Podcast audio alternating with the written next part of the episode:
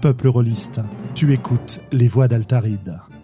Nos émissions sont enregistrées et diffusées en direct sur Discord et retransmises sur YouTube. Tu peux venir participer à la discussion sur le chat, sur le serveur Discord, ou nous laisser des commentaires après les émissions. Tu trouveras toutes les infos à propos du podcast sur le site w w w point sandrone point f r.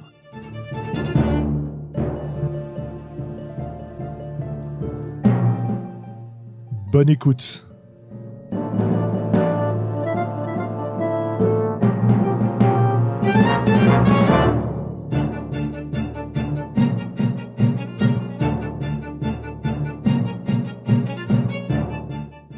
Et bonsoir et bienvenue dans ce numéro cent quatre des voix d'Altaride.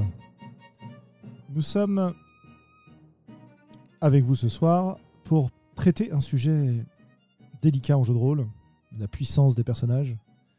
Euh, non, je déconne, hein, évidemment, on va faire comme d'habitude, on va discuter autour de notre sujet euh, en voyant comment on peut l'explorer et ce qu'on peut en tirer.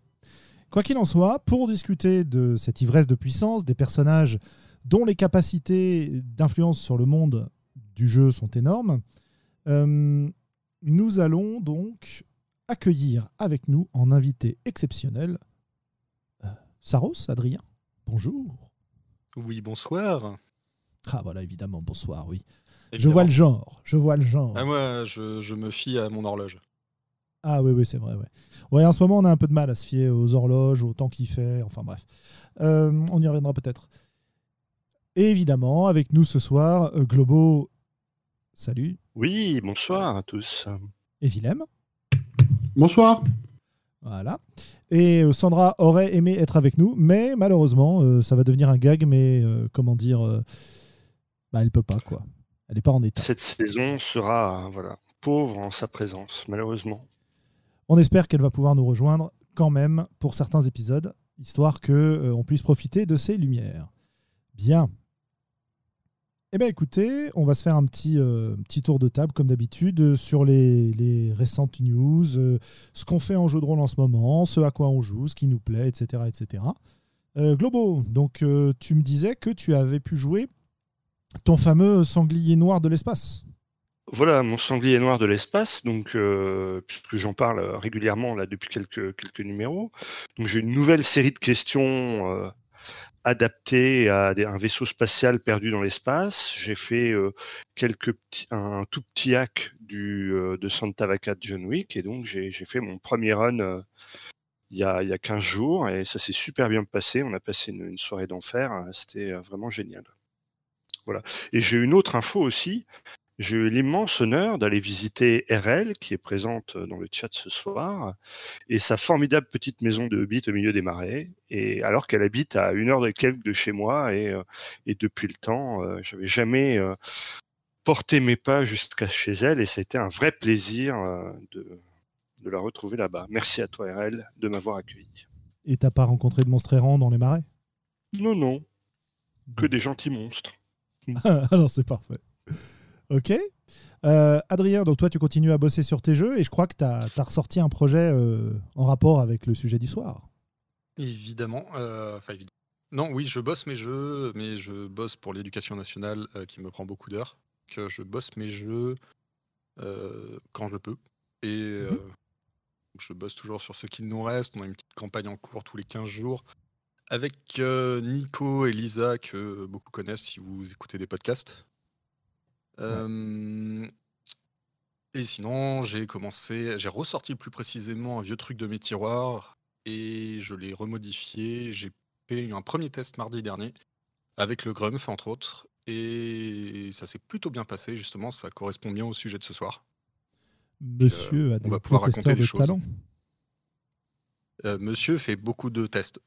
Monsieur n'a pas encore fini son premier jeu, donc euh, il reste modeste. Mais euh, non, non, non, je, j'avance sur le jeu, mais je suis bah, peut-être un peu trop perfectionniste ou trop à vouloir euh, chercher les petits détails. Donc euh, ça avance, ça avance. Et ça va venir à un moment. Parfait.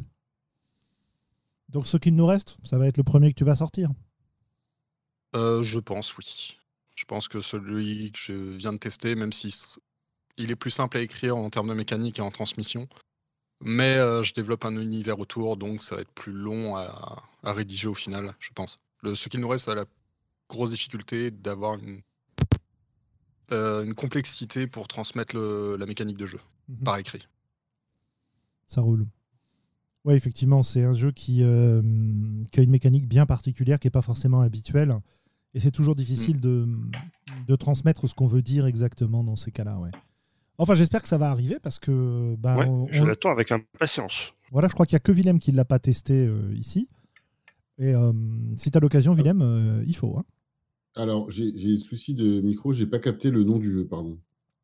Ce qui nous reste. Ce qui nous reste. D'accord.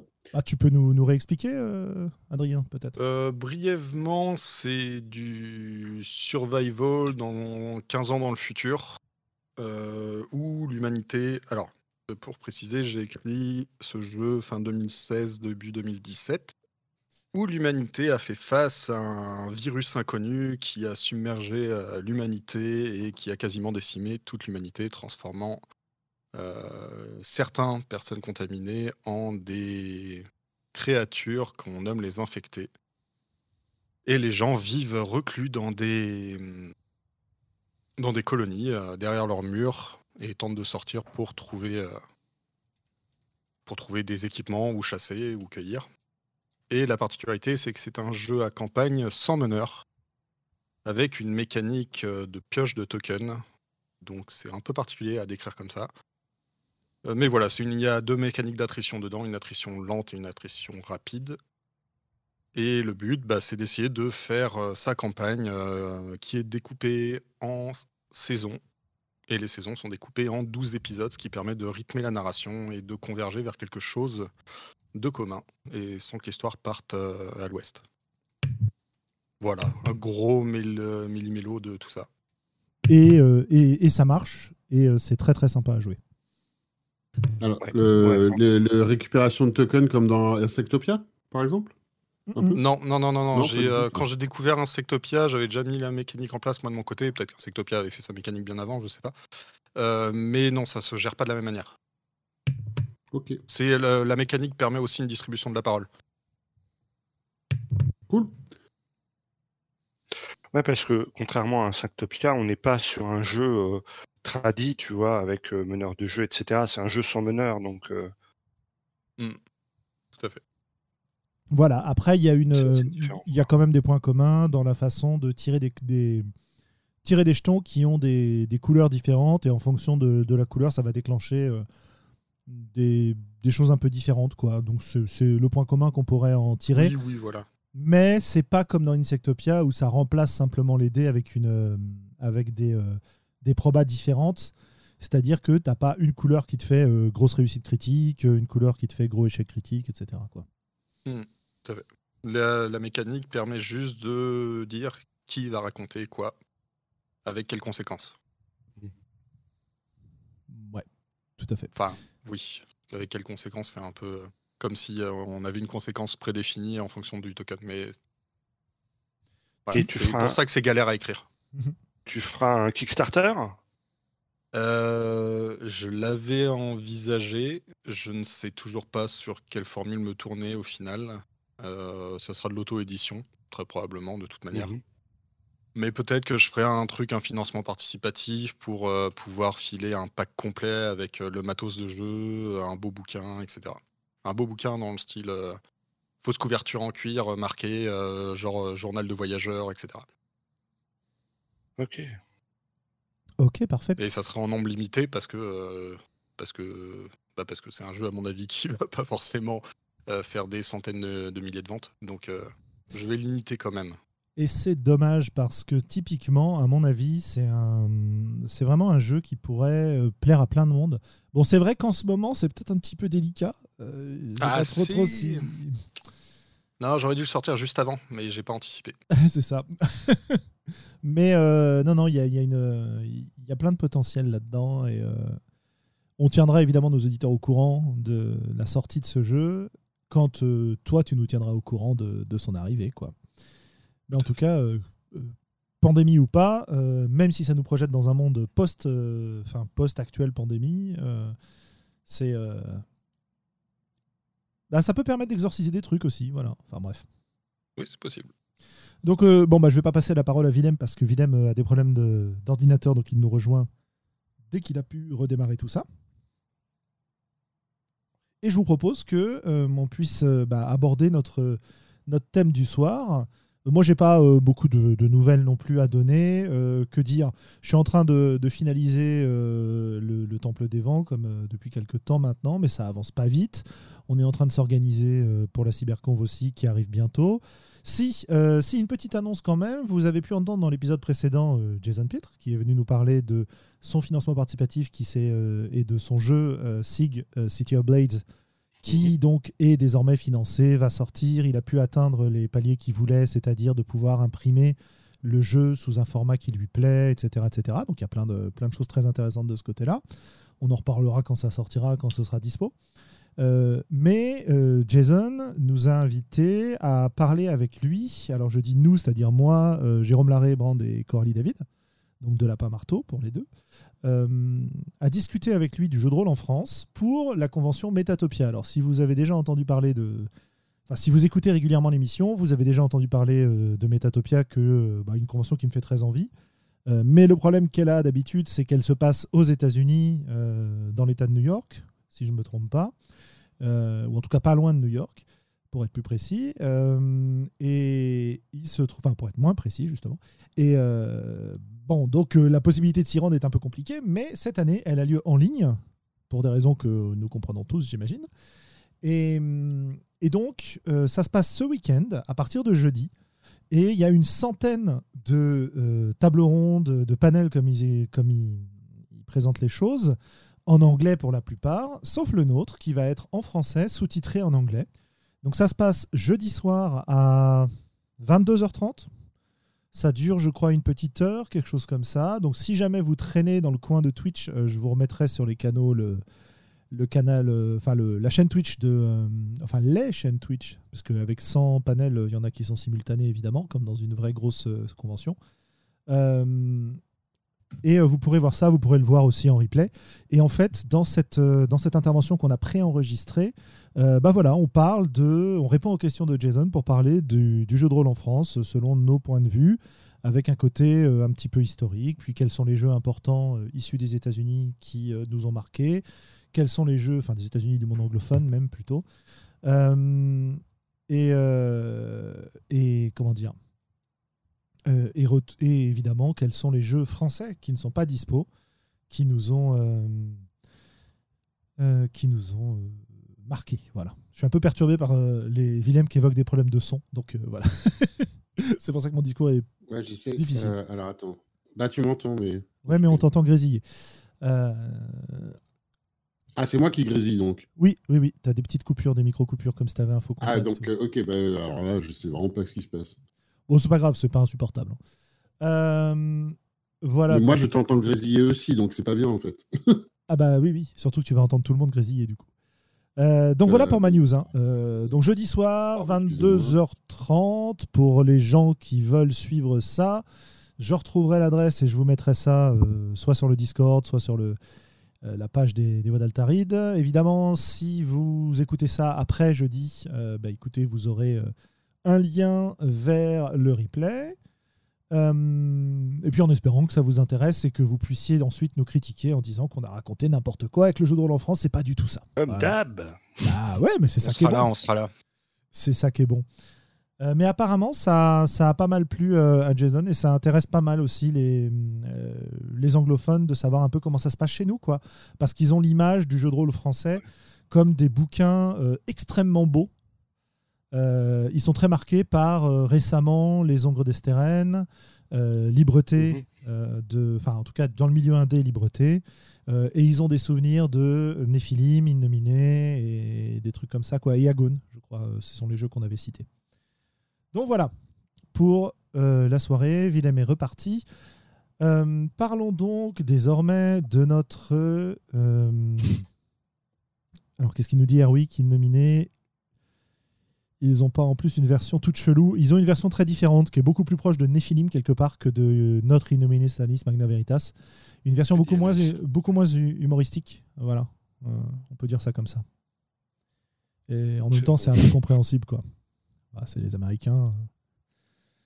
Niveau religion, celle d'Innominé, quoi. Ouais, mais alors niveau irrévérence face à la religion, c'est comment dire beaucoup beaucoup plus délicat chez eux. Surtout que nous, bah c'est une des choses dont on parle dans la, la conférence, c'est que nous qui en France avons été marqués par euh, bah, toute l'affaire Dumas, et cetera, sur le côté psycho, le côté jeu de rôle égal suicide, et cetera. Eux, ils ont eu quand même un certain nombre de problèmes sur euh, les relations entre euh, religion et jeu de rôle, quoi. Que nous, on n'a pas vraiment eu, en fait, un petit peu, mais pas, pas plus que ça. Donc voilà, une, une vraie adaptation, tout à fait. Euh, je l'ai à la maison, euh, mais je ne l'ai pas lu euh, en détail. Il faudra que je fasse ça un jour pour faire un peu d'archéorôlisme, ce genre de choses. Ben, c'est pas mal finalement, euh, Innominé comme point de transition vers euh, l'ivresse de puissance qu'on peut ressentir euh, peut-être en jouant des personnages capables de tout. Voilà le, le sujet qui nous avait été suggéré. Euh, enfin, il nous avait été suggéré de parler des personnages de haut niveau. J'ai traduit ça sous la forme d'ivresse de puissance parce que ça m'a un peu plus amusé. Et ça m'intéresse aussi de voir ce qu'on peut faire avec ce type de perso, qu'il soit issu d'une longue campagne et montée en expérience, ou que dès le départ, on décide de jouer à des jeux qui offrent énormément de possibilités aux personnages. Alors à la base, euh, quand, on, quand j'envisage ce genre de choses, euh, j'imagine des personnages qui ont un fort impact sur le monde dans lequel ils sont, mais de manière complètement intégrée à l'histoire, hein, de manière complètement diégétique, c'est-à-dire jouer des... Euh, des, des super-héros extrêmement puissants, jouer des dieux, jouer des, des, des, des mages dans, dans Mages de l'Ascension, euh, une fois qu'ils sont très balèzes, par exemple, euh, donc capables de modifier la réalité autour d'eux, et cetera. On pourrait aborder le sujet de jeux où ce sont les joueurs qui ont un fort pouvoir narratif et donc peuvent de fait modifier le monde, mais à mon avis, c'est euh, bah, c'est un autre sujet. Donc, je pense qu'on va se, se concentrer sur ce côté, enfin si ça vous va évidemment, sur ce côté personnages qui, dans le jeu, ont un très très fort impact sur l'univers. Euh, peut-être pour, pour commencer cette discussion, euh, vous pouvez nous dire euh, ce que ça vous inspire, euh, est-ce que vous avez déjà joué ce genre de choses, quelles sont vos expériences dans le domaine, à la fois comme euh, éventuellement euh, designer, meneur de jeu, euh, joueur. Je vous écoute. Alors, on va faire comme en classe, hein. Si personne ne prend la parole, je désigne. Euh, distribue la parole, oui. Je désigne. J'ai commencé à apprendre à faire ça, moi aussi, maintenant que je fais des cours. Ah, on t'entend parfaitement bien, c'est cool. Et, Et ouais, bah... il fallait que je redémarre deux fois Discord, en fait. Ok, ça roule. Et bien, justement, voilà. Euh, donc, question étant, est-ce que j'ai joué, mené des trucs où les personnages sont ultra puissants? Ouais. Euh, Et quel souvenir t'en as? Très peu, franchement. Euh, j'ai plutôt été brimé en jouant à des trucs où mes, mes persos, c'est des péons qui ne peuvent rien faire. Alors, euh, ah non, très peu, hein, j'avoue. Euh, à la limite, euh, Vampire, ça doit être le truc qui doit se rapprocher le plus. Et encore, euh, j'ai jamais joué des, des vampires ultra balèzes, quoi. Je réfléchis, mais ça ne me vient vraiment pas à l'esprit, je suis désolé. Euh. Bah non, mais c'est pas grave, justement, c'est bien comme contrepoint. Et qu'est-ce bah, que t'aurais... Ouais. Comment t'imagines ça? Qu'est-ce que t'aurais envie pour nous donner une... Je sais qu'un un jeu... Enfin, ça me vient à l'esprit, mais finalement, en deuxième pensée, je ne suis pas sûr que ça colle. Je pensais à Nobilis, mais je ne suis pas certain que tu es tout puissant. Je ne crois pas que les personnages soient en fait tout puissants, même si c'est des dieux. Si je ne m'abuse. Euh, si, ils sont quand même très très puissants. Ouais. Ah, quand même, ils sont très très puissants. Donc ça, c'est... Ça, c'est... Bah, alors, ce qui me vient à l'esprit tout de suite, c'est euh, des trucs de super-héros, des jeux de super-héros, auxquels je crois que j'ai joué euh, bah, jamais. Sinon, au moins, j'aurais pu avoir ça comme exemple. Ou alors je, j'ai dû faire un truc comme ça une fois et je me souviens pas. Ah tiens, si, peut-être... Euh... Alors si, si, il y a une fois où j'ai, j'ai fait une partie à des lustres de Anima. Anima, c'est le truc un peu manga, hein, si je ne m'abuse. Jeu ouais. espagnol. Ouais, ouais, ouais tout à fait. Fantasy. Euh... Ouais, et, euh, et la partie que le meneur va organiser était dans un espèce de monde croisé où tous les, tous les joueurs avec des, avaient des personnages de manga euh, ultra connus, quoi. Il y avait Naruto, il y avait je sais plus qui d'autre. Et euh... alors, j'ai, j'ai pas tout compris à ce qui se passait. C'était un truc à un club où j'ai débarqué un peu comme, comme une fleur pour un après-midi. Mais, euh... mais je crois qu'on était très, très puissants. Mais bon, j'en ai pas retenu grand-chose. Le fait qu'on était très puissants en tant que personnage n'a pas particulièrement eu d'impact pour moi dans le plaisir de la partie, ou voire même dans le scénar, je crois. Euh... Donc, je ne sais pas si ça colle. Ça ne bah, si, paraît si, pas être si, un très bon exemple. Je suis désolé. Si, justement, justement, si, c'est un bon exemple. Ah, parce si, que... ok. Ah, bah, très bien, merci. C'est une des choses. De rattraper ce que je dis. C'est une des. N'est-ce pas ? Je suis là pour ça. Euh... c'est une des choses, justement, qui m'intéresse de discuter. C'est-à-dire que jouer des personnages puissants, il y a plein de parties et de façons de jouer où, finalement, ça ne change pas grand-chose parce que les meneurs de jeu s'arrangent en général pour. Euh... Ben, ramener les choses dans un contexte contrôlable. Et donc, l'éventuelle montée d'enjeu que tu peux imaginer et modification de, des scénarios ou des, des, du contenu de la partie euh, disparaît assez peu. Hein. C'est le, bah, c'est le phénomène de, euh, qui était décrit dans Donjons comme le Monty Hall, euh, l'espèce de grobilisme où globalement tu deviens plus puissant. À quoi ça sert de devenir plus puissant ? Bah, ça veut dire que tu peux tuer des plus gros monstres, mais les plus gros monstres ils font plus mal et ils te donnent des plus gros trésors, mais d'un autre côté pour avancer ton personnage tu as besoin de plus de pognon, et cetera, et cetera. Donc finalement, jouer au niveau soixante ou enfin, au niveau quinze ou au niveau un, dans le terme d'enjeu, ça a assez peu de différence dans ces cas-là. Euh... Je, je, je viens de me souvenir d'un truc par contre qui est ouais, peut-être pas tout à fait pareil, ça peut être un autre sujet qu'on va, on peut revenir dessus, hein, mais... Euh... Je viens de me souvenir une autre euh, interprétation, pas super euh, gros build, genre niveau soixante ou super pouvoir ou super héros qui a plein de pouvoirs, mais euh, il y a eu, et une des manières que j'aime à jouer, et je pense euh, qu'on en parle assez régulièrement, où euh, les personnages évoluent de manière à avoir assez d'impact sur le monde. Euh, donc puissant dans la mesure où ils ont un impact sur le monde en termes de, quand on parle d'agentivité par exemple. Et il y a eu une campagne de Fading Suns, avec qui j'ai joué avec un, un ami en commun, Steve, mm-hmm. euh, où on avait évolué suffisamment nos personnages que euh, moi, je jouais un personnage qui avait bah, suffisamment de pouvoir sur, euh, d'autorité au niveau de la planète. Et donc, les enjeux augmentaient à chaque fois. Euh, et ça, j'avais pris énormément de plaisir où ça devenait de plus en plus casse-tête. Donc, j'arrivais à mes objectifs qui étaient ambitieux de, d'avoir plus de grades et plus de pouvoir et plus de pouvoir au sein de la ville, au sein de la blase et ensuite sur la planète entière. Mais à chaque fois, les, les, les complications, et, euh, les revers, euh, les choix moraux et sociaux devenait de plus en plus énorme et pas évident à gérer. Euh, donc ça, c'était une autre... Euh, c'était peut-être un autre sujet sur lequel tu voulais te lancer, mais je ne sais pas trop. Mais ça, ça, par contre, j'avais adoré. Excellent. Eh ben, pas mal, bon exemple. Donc, on a des pistes de discussion ici. Euh, bah, Adrien, de ton côté, alors, qu'est-ce que, comment tu abordes ça ? Puisque tu nous disais que tu as ressorti un jeu où, justement, on joue des personnages très, très puissants au départ. Ouais, moi déjà dans mes expériences que j'ai pu avoir, j'ai pu faire des persos assez balèzes dans D D trois cinq, mmh. euh, dans I N S M V aussi, et je trouvais que le fait, notamment dans D D trois cinq, c'est un truc qui m'avait beaucoup marqué, c'est le fait d'avoir des caras qu'on se dit, wow, on, a du, on est super balèze, ou du matos qui te rapporte euh, des plus dix, euh, des trucs de, de taré. Au final, ça n'avait pas pas grande importance que la couleur du jeu, puisque en face, euh, la mécanique de jeu te faisait affronter des trucs qui étaient de ton niveau ou un peu au-dessus pour te donner du challenge, mais ça revenait à être niveau un et aller et taper des rats dans, dans la cave, quoi. C'est, c'est juste plus joli. Et j'ai été assez frustré de ça, de me dire que tu joues plus balèze, mais pour au final euh, faire exactement la même chose que quand t'es niveau un. Avec euh, plus de possibilités, on va dire, entre guillemets, parce que tu as plus de sorts, tu as plus de compétences. T'as... Donc là, c'est, tu, tu mets ton nez dans le bouquin pour chercher des trucs. Euh...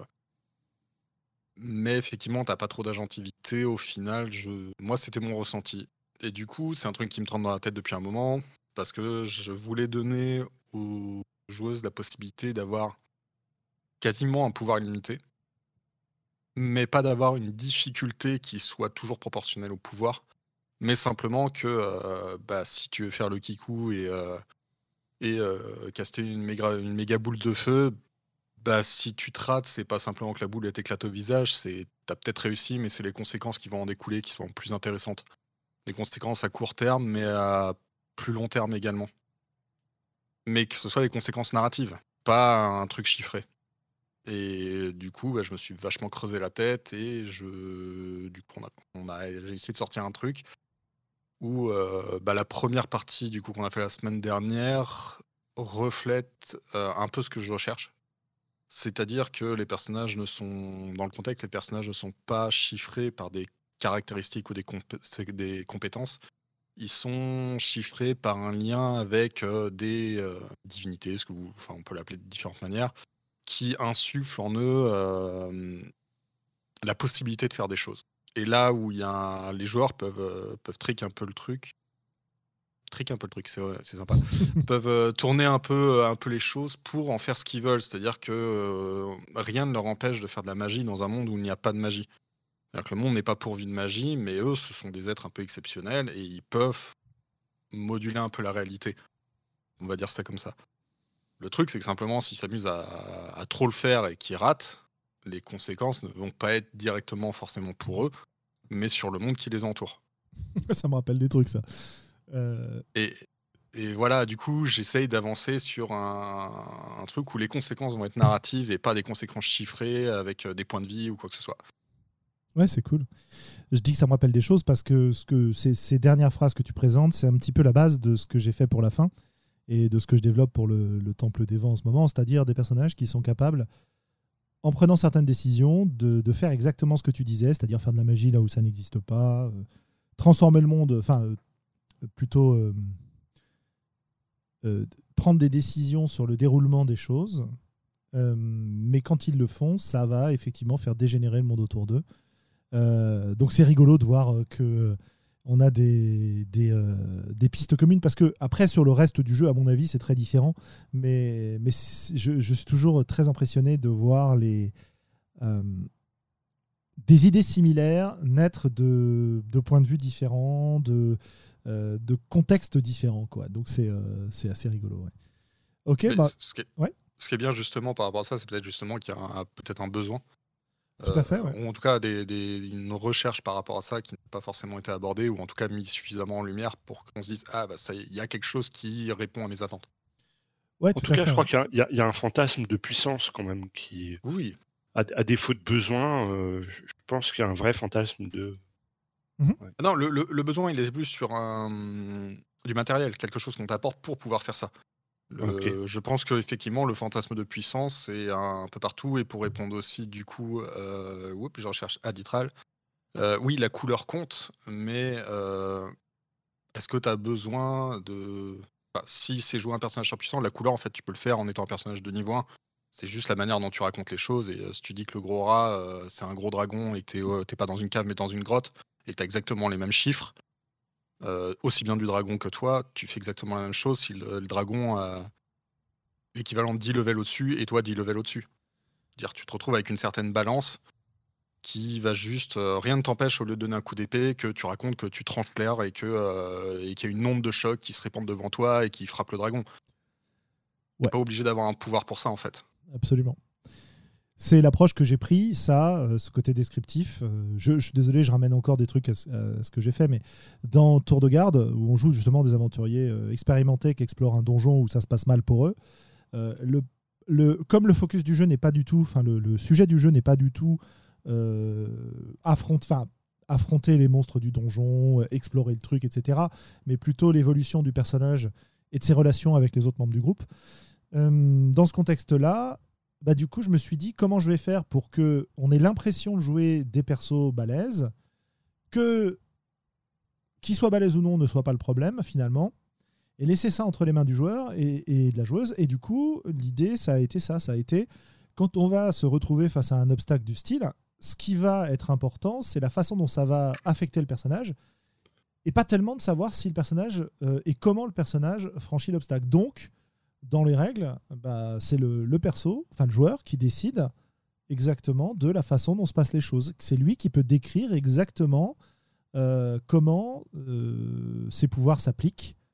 Euh, donc exactement ce que tu disais, c'est-à-dire il euh, n'y a pas besoin d'avoir euh, dans ton perso écrit, euh, je ne sais pas, euh, euh, boule de feu majeure. Euh, il suffit qu'il décrive que le sort qu'il lance fait une... un météore de flammes qui occupe la moitié de la pièce, et cetera. Et il n'y a aucune restriction de ce point de vue-là. Les dés vont euh, simplement nous dire est-ce que ce qu'il a fait lui attire des emmerdes ou pas. Voilà. Donc, euh, c'est, euh, c'est, c'est tout à fait euh, ce genre de mécanique. Moi, j'aime beaucoup ça. Donc, euh, à mon avis, ton jeu va, me, va bien m'intéresser s'il est, est porté à, à terme, euh, si j'ose dire. Et donc, Globo, de ton côté, toi, ça t'inspire quoi alors tout ça, les, les persos puissants? Toi, tu nous as parlé plusieurs fois de campagnes de donjons très anciennes dans lesquelles tu jouais oui. des, voilà. des persos de très haut niveau. Oui, oui, oui. Et moi, j'avais un, un, enfin, quand j'étais jeune adulte à l'époque, à hein, Nancy, il y avait euh, une tradition de jeu à Donjons et Dragons, première édition, à vraiment très haut niveau.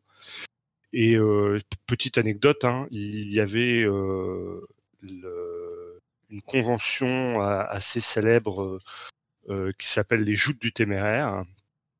Et il y avait une espèce de, de partie en off tenue par un M J euh, célèbre sur la place de Nancy qui s'appelait Didier. Enfin, s'il est toujours en vie, je n'ai pas de contact avec lui. De toujours s'appeler Didier, qui faisait son scénario euh, niveau trente et plus, euh, aux Utopiales, tous les ans, avec un cercle d'initiés. Euh, un, un truc qui n'était pas du tout euh, validé par la par, euh, par l'orga, mais en fait, on squattait, enfin, ils squattaient des tables et ils faisaient le, le, le scénario trente et plus de l'année. Donc j'ai joué avec ces, ces gens-là, euh, un, enfin cette communauté-là, un sacré bout de temps, effectivement, quoi. Et voilà, ça c'est juste pour la petite anecdote et la petite histoire. Effectivement, qu'est-ce qu'on peut dire? Eh bien, augmenter la, le pouvoir des personnages, ça pousse juste bien souvent à augmenter euh, bah, le, le, le pouvoir de l'adversité, en fait. Hein. C'est ce qu'on retrouve dans, dans tout bon jeu vidéo euh, de type World of Warcraft, où euh, au niveau un, tu vas euh, tuer les rats euh, de l'auberge dans la ville de niveau un, et au niveau cent cinquante, tu vas tuer les rats niveau cent cinquante euh, dans l'auberge niveau cent cinquante de, enfin, de l'extension, tu vois. Tout à fait. Et bon, donc si le, le monde s'adapte à la puissance des personnages, est-ce qu'il y a vraiment un intérêt à complexifier à mort le jeu, à rajouter plein de... plein de règles, plein de calculs, plein de bidules, et cetera, euh, pour qu'on ait le sent- un sentiment de puissance, mais que derrière, ça ne fait qu'à, que tout alourdir, bon, ouais, bof, je sais pas si ça a vraiment un grand intérêt. Mais si le, le monde ne s'adapte pas, alors on, on change carrément de paradigme. Euh, quand on est super puissant, l'enjeu, il n'est plus forcément de, d'obtenir ce que l'on veut euh, par un effet de puissance. Je sais pas si euh... mm-hmm. tu vois ce, ce que j'ai déjà dit aussi dans les dans les voix, c'est que si tu veux rendre la, la violence inopérante, euh, rends simplement tous les personnages ultra violents. Et du coup, euh, la violence n'est véritablement une solution que dans un monde où il y a une asymétrie et où quelqu'un a du pouvoir grâce à la violence sur des gens qui n'en ont pas, puisqu'ils sont moins violents que lui. Mais si tout le monde est super badass, eh bien, euh, sortir son épée et menacer les gens, euh, ça, ça marche beaucoup moins bien, quoi. Mmh. Et, euh, et après, donc ça, c'est une, une première pensée que j'ai. La deuxième pensée que j'ai, c'est que euh, jouer des gens très, très, très, très puissants, c'est pas quelque chose de particulièrement intuitif.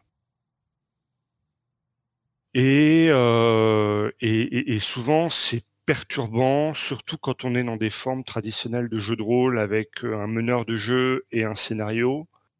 Eh bien, euh, plus tu veux jouer le scénario, moins tu as intérêt à donner de pouvoir nav- narratif et d'agentivité à tes joueurs. Et, et vice-versa, quoi. Plus, euh, plus tes joueurs sont balèzes et plus potentiellement ils peuvent... Euh, à faire ce qu'ils veulent, indépendamment de, de, de ta volonté, toi de scénariste ou de meneur. Mmh. Et donc je pense qu'il est sans doute plus facile de jouer une très grande puissance dans un contexte euh, euh, non classique, ou en tout cas avec un fort partage de, de l'autorité. Ouais, je te rejoins pas mal là-dessus, euh, avant de passer la parole aux autres, pour savoir ce qu'ils en pensent. Euh, moi, c'est vrai que j'ai remarqué que Quand j'ai repris, euh, quand j'ai repris euh, Donjon trois cinq après avoir arrêté pendant euh, trois quatre ans et joué, je me suis retrouvé à faire un perso qui était totalement inefficace. Alors on n'était pas encore dans les grandes puissances, on y est arrivé plus tard dans cette campagne-là, mais euh, enfin pas mon perso, parce qu'il est mort dans la première partie ou un truc comme ça. Euh, et en fait, je m'étais fait la réflexion que il faut très bien connaître les règles dans un jeu de ce type-là. Alors bon, c'est un peu un archétype de la complexité, euh, façon oui. deck building de personnage, où tu peux très bien te tromper en faisant ton perso et arriver à quelque chose de pas du tout efficace. Euh, ça rejoint une remarque d'Heroic tout à l'heure qui nous disait, euh, euh, pardon, ce soir c'est Heroic, euh, qui nous disait qu'il euh, bah, y a des jeux dans lesquels euh, on va avoir des persos qui sont censés être très puissants, mais qui en fait, euh, dans, le, dans la partie, ne le sont pas. Euh, bah, pour jouer un personnage puissant dans ce contexte-là, il faut bien maîtriser les règles. C'est ce que tu disais euh, dans, en parlant d'augmentation de, de la complexité. Et c'est vrai que si on me balance un perso euh, très très balèze dans un jeu que je ne sais pas manier, toute cette impression de puissance-là va disparaître. Oui. Et, et le but du jeu va être... Et du coup, comme l'adversité en face prend en compte le fait que ton personnage soit puissant, potentiellement, euh, tu, tu, euh, tu te retrouves face à une adversité bien, bien trop grande pour toi. C'est-à-dire que à la table où je m'étais mis à jouer... Euh, je me retombais dans des situations où bah, mon perso ne pouvait pas s'en sortir. Bah, la preuve, hein, il entre dans une caverne, euh, il y a un machin qui lui tombe sur la gueule, paf, il est mort. Un autre personnage du groupe, par quelqu'un de plus expérimenté sur ce type de jeu-là, s'en sortait sans problème, parce que le meneur de jeu avait ajusté la difficulté à ce niveau-là. Donc on, est, euh, on était vraiment dans ce cadre, euh, augmentation de la puissance du perso, augmentation de la puissance des, des, euh, de l'adversité. Et donc, pourquoi je réévoque ce sujet-là? C'est pour revenir sur ton côté dont tu parlais, euh, jeu non classique, pour mmh. ce genre d'effet. Parce que à partir du moment où tu es dans une situation où la mécanique se neutralise, euh, la, la technique, la mécanique se neutralise euh, entre l'adversité et les personnages, qu'est-ce qui te reste? Il te reste ce que décrivait Adrien comme étant la couleur. Mais du coup, si tu veux jouer avec la couleur, pourquoi t'encombrer de cette mécanique qui va te consommer des ressources mentales, et cetera. Bien Alors, sûr. Tu peux, tu... La, la couleur ouais. ou le dilemme moral. Hein. Le dilemme ouais, moral, tout à fait, ouais. soit ta puissance, il, est, il marche. Mais, mais l'aspect tactique du jeu à très haut niveau peut vite prendre une place euh, uh-huh. énorme, quoi. Ouais, tout à fait. Ouais. Si, tu, si tu veux la matérialiser, cette puissance. Ouais, complètement. Ouais.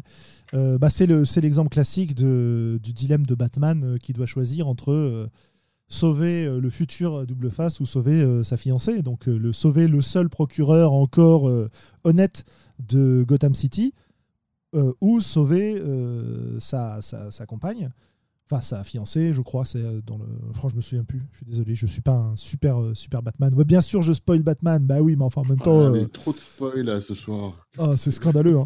Je spoil approximativement en plus parce que je m'en souviens pas parfaitement bien. Mais euh, donc l'idée c'était euh, de... La dame euh, de ses pensées. Disons. Voilà, disons, on va dire ça, voilà. Et, euh, et donc tu es dans un... Et ça ils nous le refont dans, dans énormément de choses de super-héros, euh, y compris dans Superman, y compris dans... Enfin, plein plein de trucs. Ton personnage a énormément de puissance, ça se ressent, et là, mécaniquement, il a énormément de puissance, il est capable d'écraser les autres, mais il doit faire un choix sur la façon dont il va appliquer sa puissance. Donc ça, c'est des situations dont on a déjà parlé euh, pas mal de fois, mais le, le... Comment dire ? Contrairement éventuellement au fait de jouer sur la couleur et donc de pouvoir t'éclater à décrire des actions complètement euh, grandioses de ton personnage avec un fort impact, si tu te retrouves dans une situation où ta puissance ne fonctionne pas, bah, tu te retrouves finalement dans un cadre un peu différent de euh, la neutralisation par le système, mais elle est quand même neutralisée, cette puissance, elle ne va pas te servir. Et puis c'est même frustrant parce qu'on t'a promis euh, un personnage puissant, et à l'arrivée, eh ben, oui, il est puissant, mais il peut rien faire, quoi. Donc, euh, tu vois, en termes de, de contrat aussi, c'est compliqué. Tout à fait. Mais il faut comprendre que faire jouer des personnages puissants, ça neutralise en grande partie un certain nombre de rouages scénaristiques. Encore une fois, hein, je me réfère à Donjons et Dragons, je m'excuse pour ceux qui ne sont pas fans, mais euh, il arrive un moment où le scénario enquête, ça n'a plus d'intérêt. De toute façon, Zeus te doit un service, euh, il te rencardera bien sur euh, qui a piqué le truc ou qui, euh, tu vois. Euh, bah, et si c'est pas Zeus, t'as un super pou- bu- sort de divination qui va te... Donc, la dimension enquête, chercher les indices, comprendre ce qui se passe, et cetera, euh, bah, tu la perds un peu. Le, le, le scénario voyage aussi, bah, tout le monde se téléporte de toute façon, ou... Euh, où on vole à la, à la vitesse euh, d'un dragon majeur et euh, traverse le monde en un quart d'heure. Ça force très vite à reconsidérer exactement ce qu'on est en train de faire dans ce jeu. Au-delà de passer cinq minutes à avoir apprécié qu'on a, qu'on a, qu'on a fait le voyage, euh, parlé à Zeus et résolu l'enquête et fini la campagne en moins d'un quart d'heure, bon, bah, t'es là, bon, bah, maintenant, parlons de qu'est-ce qu'on fait maintenant avec ce jeu exactement. Mais voilà, mais, mais, mais, mais si tu veux, quand, quand tu regardes les... Euh, une... une grande partie des, des scénarios qui sont, qui sont publiés, euh, retrouver la princesse, sauver la princesse, enquêter, euh, voyager pour arriver... Eh ben, tous ces scénarios qui... Tout, ou en tout cas, tous ces principes de scénarios qui, euh, qui font jouer les gens pendant des heures au niveau un, quand tu as deux points de vie et, euh, et une épée rouillée pour te défendre, eh ben, euh, dès que tu arrives à haut niveau, tout ça, c'est, c'est balayé... Euh, d'un revers de la main. Et donc la question c'est, bah alors du coup, quel, quel rouage scénaristique on met, on met en œuvre dans ce cadre-là, tu vois. Si je peux compléter aussi, t'as peut-être aussi... Enfin, quand t'arrives à haut niveau, euh, tes enjeux sont plus les mêmes, plus du tout les mêmes. Et là où moi j'avais ressenti de la grosse frustration sur D D trois cinq, c'est qu'en fait je me disais, bah la mécanique, en fait, telle qu'elle est pensée, elle est pas faite pour faire du haut niveau, j'avais ce sentiment-là.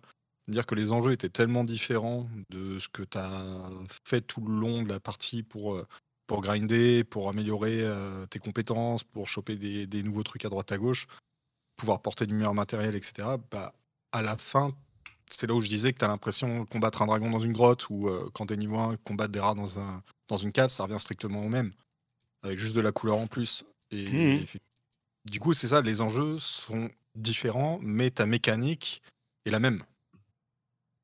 Avec oui, mais... des plus, avec des plus et des trucs comme ça, mais au, oui, au final, oui, c'est, mais, juste, mais... Euh, c'est juste faire des gros chiffres, quoi.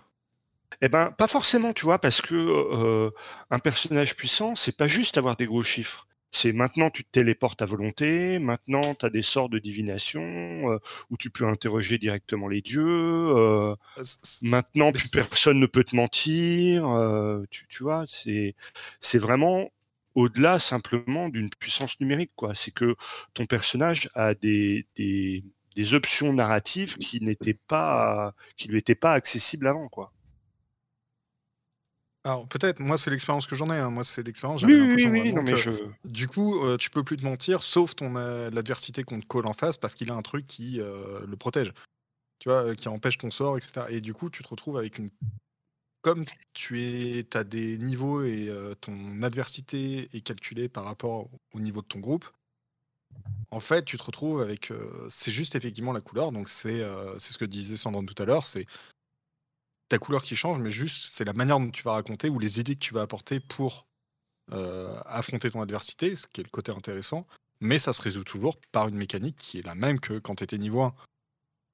Et pourquoi du coup la mécanique, alors que tu es censé jouer quelque chose d'un mec de super balèze, c'est-à-dire que tu pourrais toujours, si le meneur te demande, euh, t'es, euh, t'es à un niveau quasi divin et, euh, et tu veux mentir à un paysan que tu croises et que pour, pour déconner, le, le meneur te demande de lancer un dé et tu fais un échec critique, bah t'as beau être un mec de niveau divin, euh, tu te fais cramer par le paysan que tu viens de croiser. Tu vois ce que je veux dire ? Les, les... Y a une...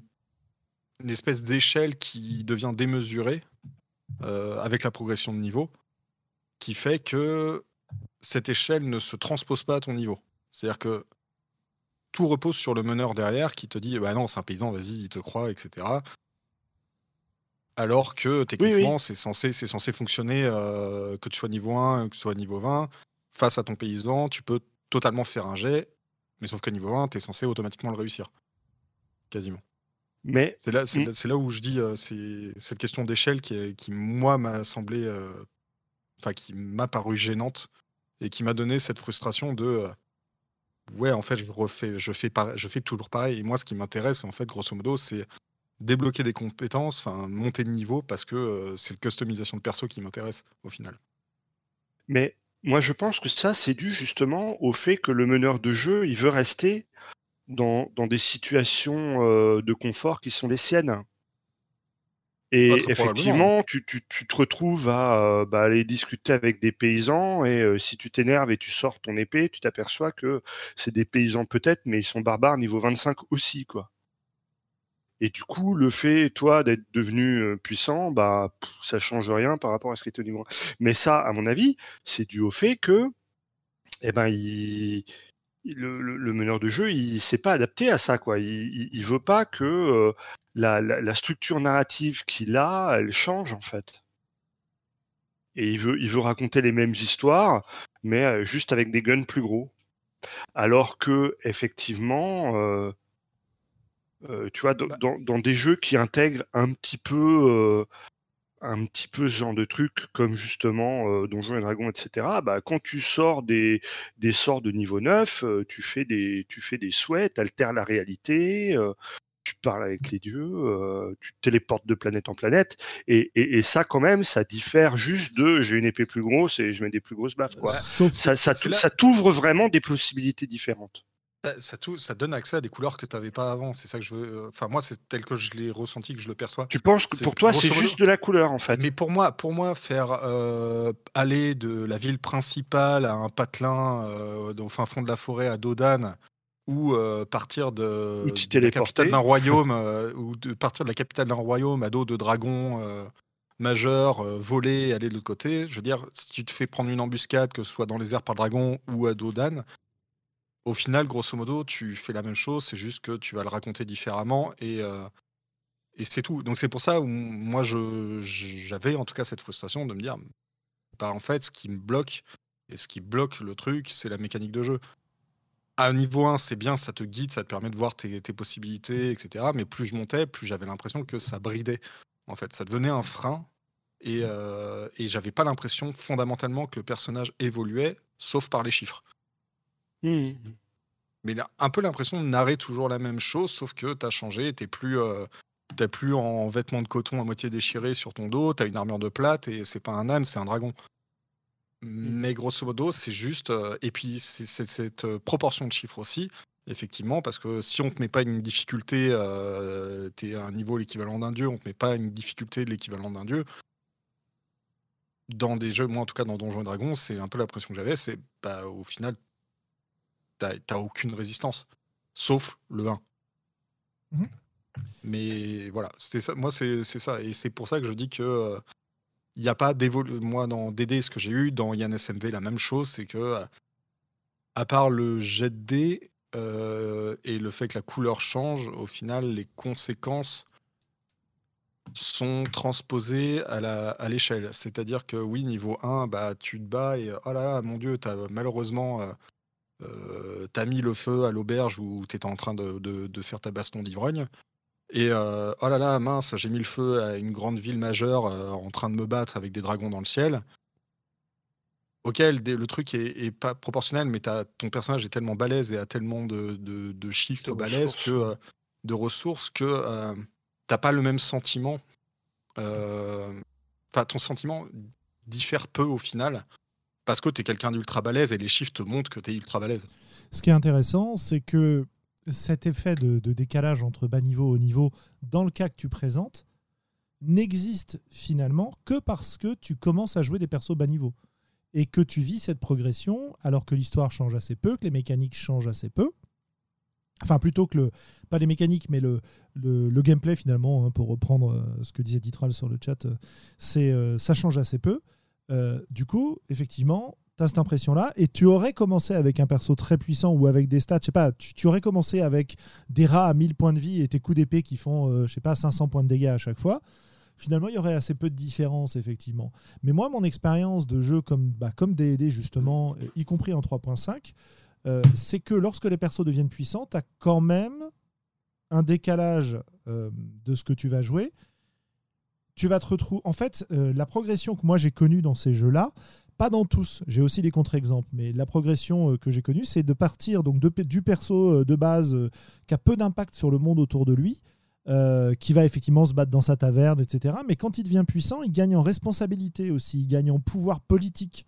Et tu vas décaler le, l'exploration de donjons et euh, le, donc, tout le côté euh, donjon de base, quoi, vers. Euh, prendre une place importante dans un royaume, gérer une forteresse, euh, gérer le territoire autour, avoir des emmerdes qu'il va falloir régler où tu es clairement beaucoup plus puissant, mais tu vas devoir euh, faire usage de finesse, parce que euh, quand tu as deux voisins euh, qui se disputent une vache euh, et, que t'as, et que tu te retrouves à jouer ça, tu ne vas pas euh, les rétamer à coups d'épée, ça n'a aucun sens, quoi. Euh, et ils peuvent rien contre toi, donc tu dois prendre tes décisions, et cetera, et cetera. On a fait toute une campagne de donjons dont j'ai déjà parlé qui nous a amené à jouer au final des dieux. Euh, enfin à devenir des dieux à la fin de la campagne, et c'est vrai qu'au fur et à mesure de l'évolution des persos, alors on avait des moments où on se retournait vers euh, le, le côté euh, exploration de donjons, mais alors des vieilles ruines antiques, euh, etc. Il y avait une fois de temps en temps un combat pour se défouler, mais la plupart du temps on était vraiment sur des décisions politiques, des décisions sur la nature de la réalité, des décisions sur euh, le monde autour de nous, tu vois, et il y avait une espèce de glissement. Alors maintenant, c'est la façon dont on jouait. C'était pas spécialement écrit dans le jeu de jouer voilà. comme ça. Mais, mais, mais c'est ce que je te dis. Moi, je, je pense que si on joue à un niveau de puissance différent, il faut penser des situations narratives différentes. Et ça, c'est compliqué. En fait, on Parce joue à un que... jeu différent. Oui, on joue à un jeu différent. Mais, mais plus que ça, il faut, il faut en changer les, euh, les, les enjeux. Mmh.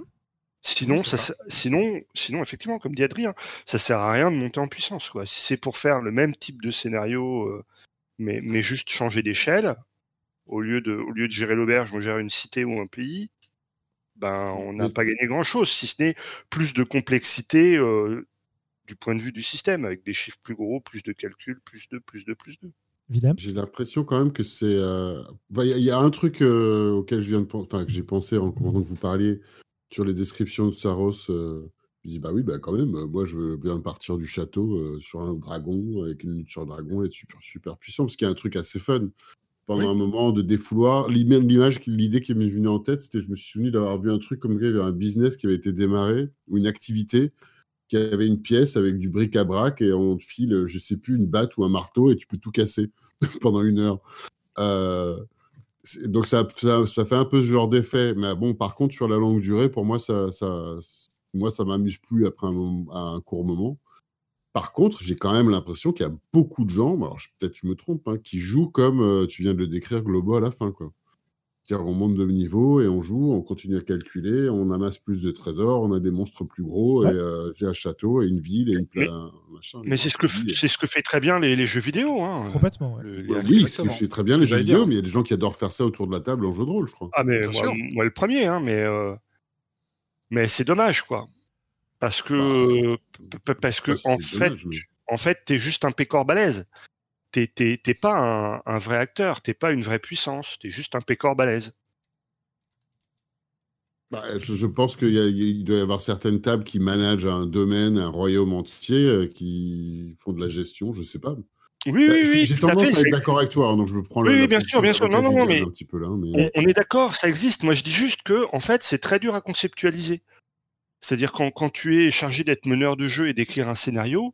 C'est beaucoup plus compliqué que, euh, allez, hop, on a, euh, il faut faire jouer ton petit cousin. Bon, bah, il va avoir emmené un chariot de la ferme bidule euh, au village. Puis quand il va vouloir vendre son chariot, le marchand va lui expliquer que euh, des brigands sont venus kidnapper sa fille. Euh, et voilà, ok, pouf, t'as, t'as improvisé un, un, un scénario en trente secondes. Mais, mais quand, quand tu jouer à haut niveau, ça impose de, de voir narrativement la construction de l'histoire de manière différente. Ouais.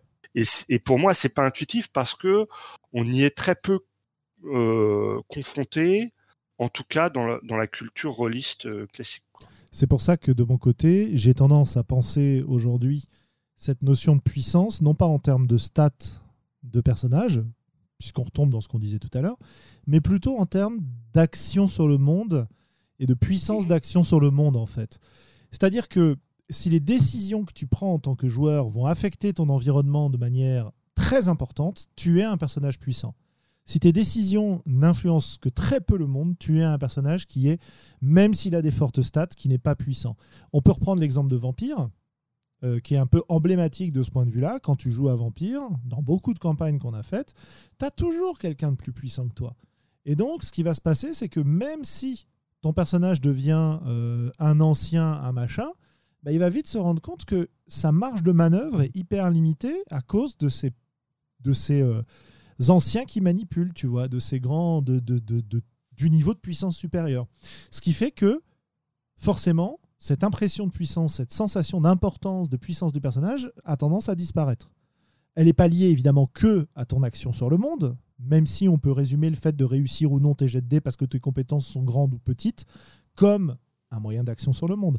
Mais tu vois, tu peux avoir une sensation de puissance beaucoup plus grande à jouer, euh, à, bah, pour reprendre du donjon, à jouer à Birthright, par exemple, euh, des personnages de niveau, un, de niveau un ou deux, mais certes, ils sont niveau un ou deux, mais ils sont barons de leur, euh, de leur euh, territoire. Et donc, quand ils prennent une décision, ils ont un impact.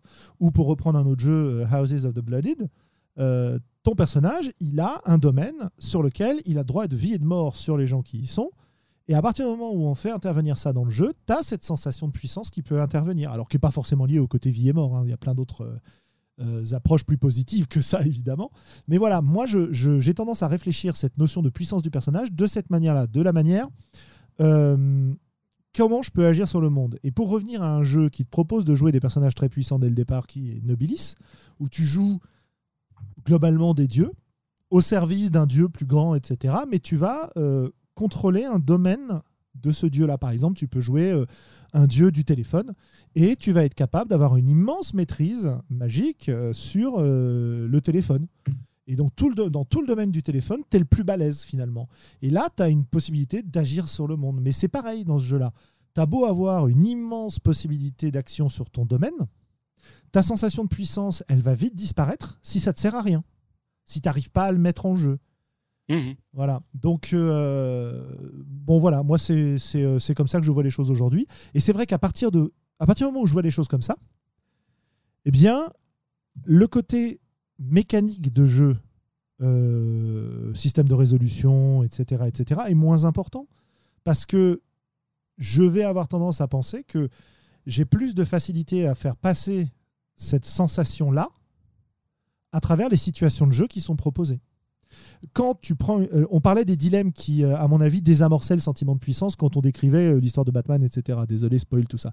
Euh, si ton dilemme, il n'est pas de cet ordre-là, mais où tu te rends compte que ta décision va pas nécessairement beaucoup modifier ta vie, toi, mais va modifier, par exemple, tes sujets ou tes administrés et la façon dont ils vont vivre.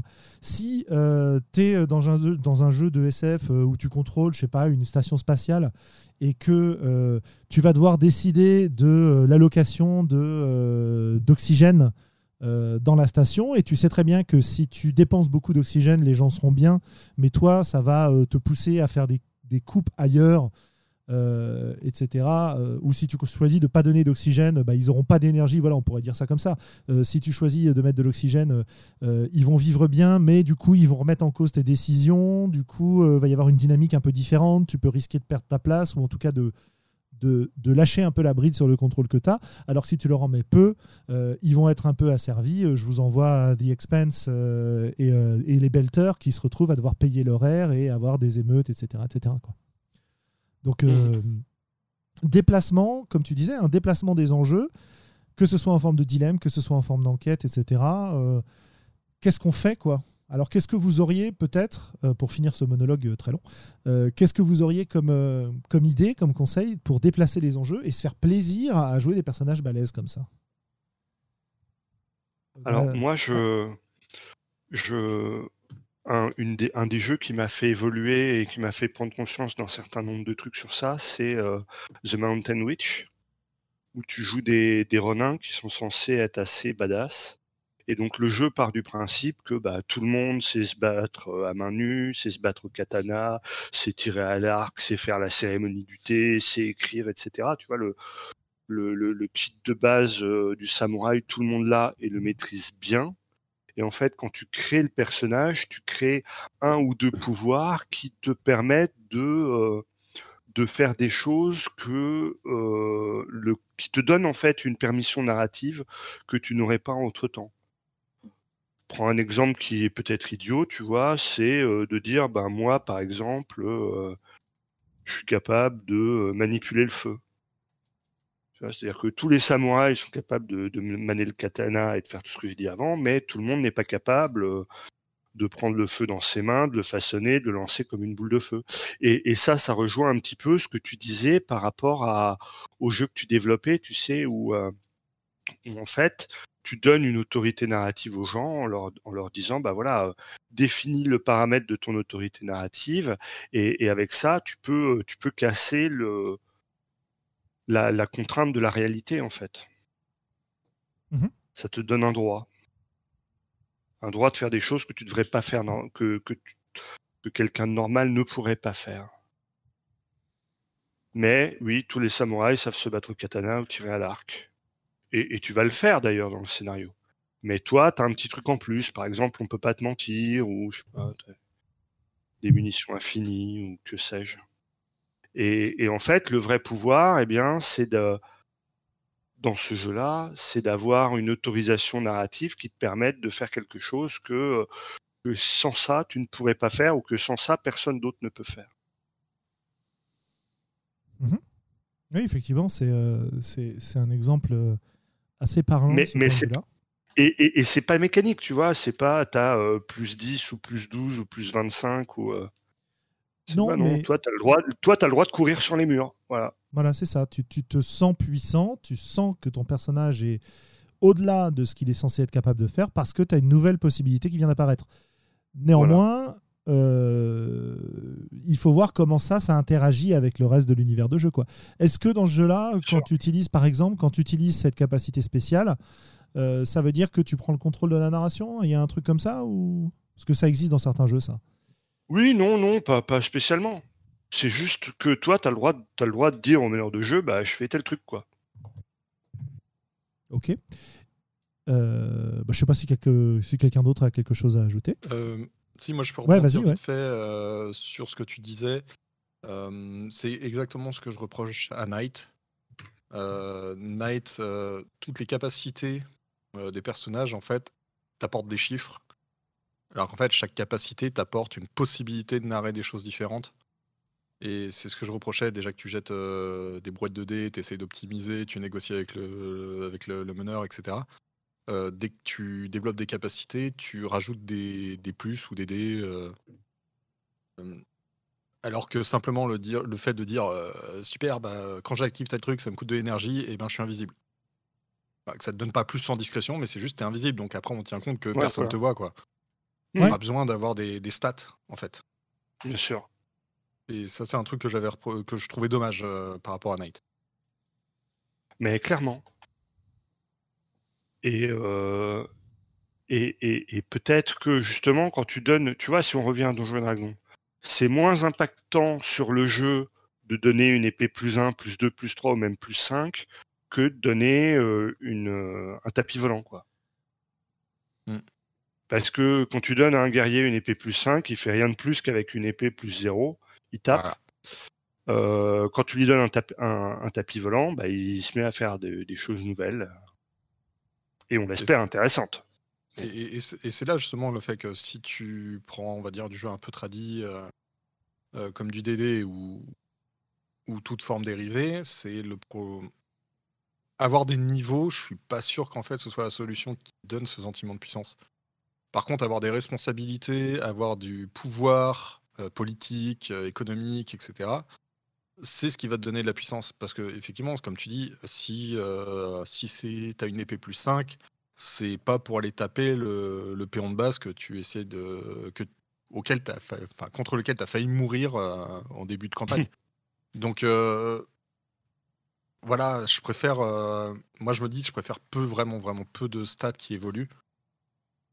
Mais euh, en contrepartie, euh, donne-moi des trucs avec lesquels je vais pouvoir narrer des trucs intéressants derrière, ou euh, je vais pouvoir déporter, euh, ce qu'on disait, déporter un peu les, les enjeux au fur et à mesure que, euh, qu'on prend de l'importance, qu'on a des responsabilités, qu'on a de la renommée, ou justement, même euh, si tu le fais en mode, euh, ce qui pourrait éviter ce côté un peu, euh, ouais, on joue euh, tous euh, chaotique mauvais, euh, on rentre dans un village, on brûle tout, euh, on égorge tout le monde, bah ouais, vas-y, maintenant fais, maintenant que tu as une réputation vraiment, euh, dès que tu vas marcher dehors... Euh, tu ne seras pas plus balèze, tu ne seras pas le, le, la personne intouchable. Par contre, euh, tu vas peut-être attirer la sympathie de certains groupes, mais euh, la grande majorité du, du monde va vouloir te, te, te dégommer, quoi. Et c'est là où l'enjeu du coup est déporté et est intéressant. C'est que tu peux jouer maintenant à un gros méchant, mais c'est pas grave, tu seras le gros méchant de l'univers. Et tu seras pas juste, euh, juste j'ai des gros scores pour pouvoir brûler une auberge. Ouais, tout à fait. Ouais. Ouais. Il y a, euh, comme euh, Wilhelm le soulignait tout à l'heure, un côté euh, défouloir très important. Hein.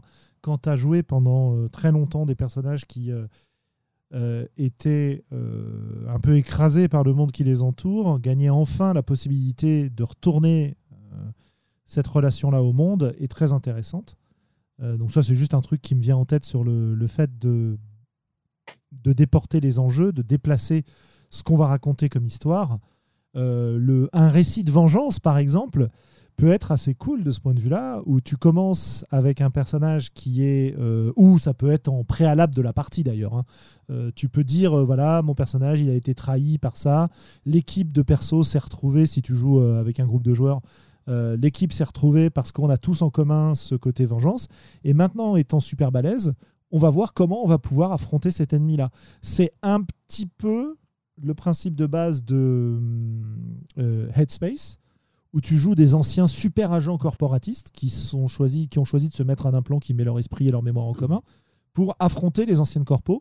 Et là où tu vas renverser l'histoire, et tu vas te, bah, déjà, tu joues pas le moment où tu es un, un bouseux qui se fait, euh, qui se fait blouser par, euh, par les corpos, par Mister Johnson à chaque fois qu'il fait une mission. Euh, là, tu joues vraiment des gens qui prennent leur propre plan pour lutter contre les plans de la corpo qui avaient l'air indéboulonnables dans la plupart des scénars cyberpunk que tu joues. Dans Headspace, tu peux ruiner les plans d'une corpo. Bon, ça ne veut pas forcément dire que tu ruines la corpo, évidemment. Mais en tout cas, tu peux avoir des victoires de ce point de vue-là, ce qui va changer la perspective. Et donc, le, le, la puissance du personnage, euh, qui était présentée comme de... Alors, je ne sais plus qui c'est qu'en parlait, je crois que c'est... Je me demande si Wilhelm, c'est pas avec John Wick, quand on l'avait euh, interviewé, qui nous parlait des, des, des tendances du jeu qui l'intéressait, et il parlait oui. du competence porn ou un truc comme ça, où tu oui, joues des... C'est lui, c'était lui. lui, lui ouais. Ouais, ça, ouais, qui... Et donc, où tu te retrouves à jouer des personnages ultra puissants, euh, ouais. hyper compétents, euh, super agents, machin, et voir ce que ça donne, quoi. Et donc, ouais. bah, Headspace a un intérêt de ce point de vue-là, parce que t'as un retournement de la situation habituelle. Bon, la situation habituelle du, euh, de l'agent euh, arnaqué par les corpos n'existerait pas. Peut-être que ce serait un peu différent. Euh, donc, euh, bon, c'est ce que ça m'évoque, tout ça, au fur et à mesure de la, de la discussion et sur l'idée de, de déplacer des enjeux. Moi, quand je, quand je fais jouer des parties dans lesquelles les persos sont très puissants comme ça, euh, voire quand je les joue, il y a vraiment un truc qui m'intéresse, c'est... Alors, on ne va plus être dans la relation... classique du jeu de rôle où moi, M J, j'ai les armes, j'ai l'adversité puissante, j'ai la résistance du monde face à vous, euh, et vous pouvez, euh, vous pouvez faire ce que je vous autorise à faire, hein, globalement, si je caricature, à retourner cette relation en disant, voilà, vous êtes, vous avez le pouvoir, qu'est-ce que vous allez en faire? Et moi, je vais réfléchir aux conséquences que ça a, et je vais réfléchir à la façon dont ça va réagir autour de vous par rapport à ce que vous faites, plutôt que vous voir réagir à une adversité qui s'impose à vous.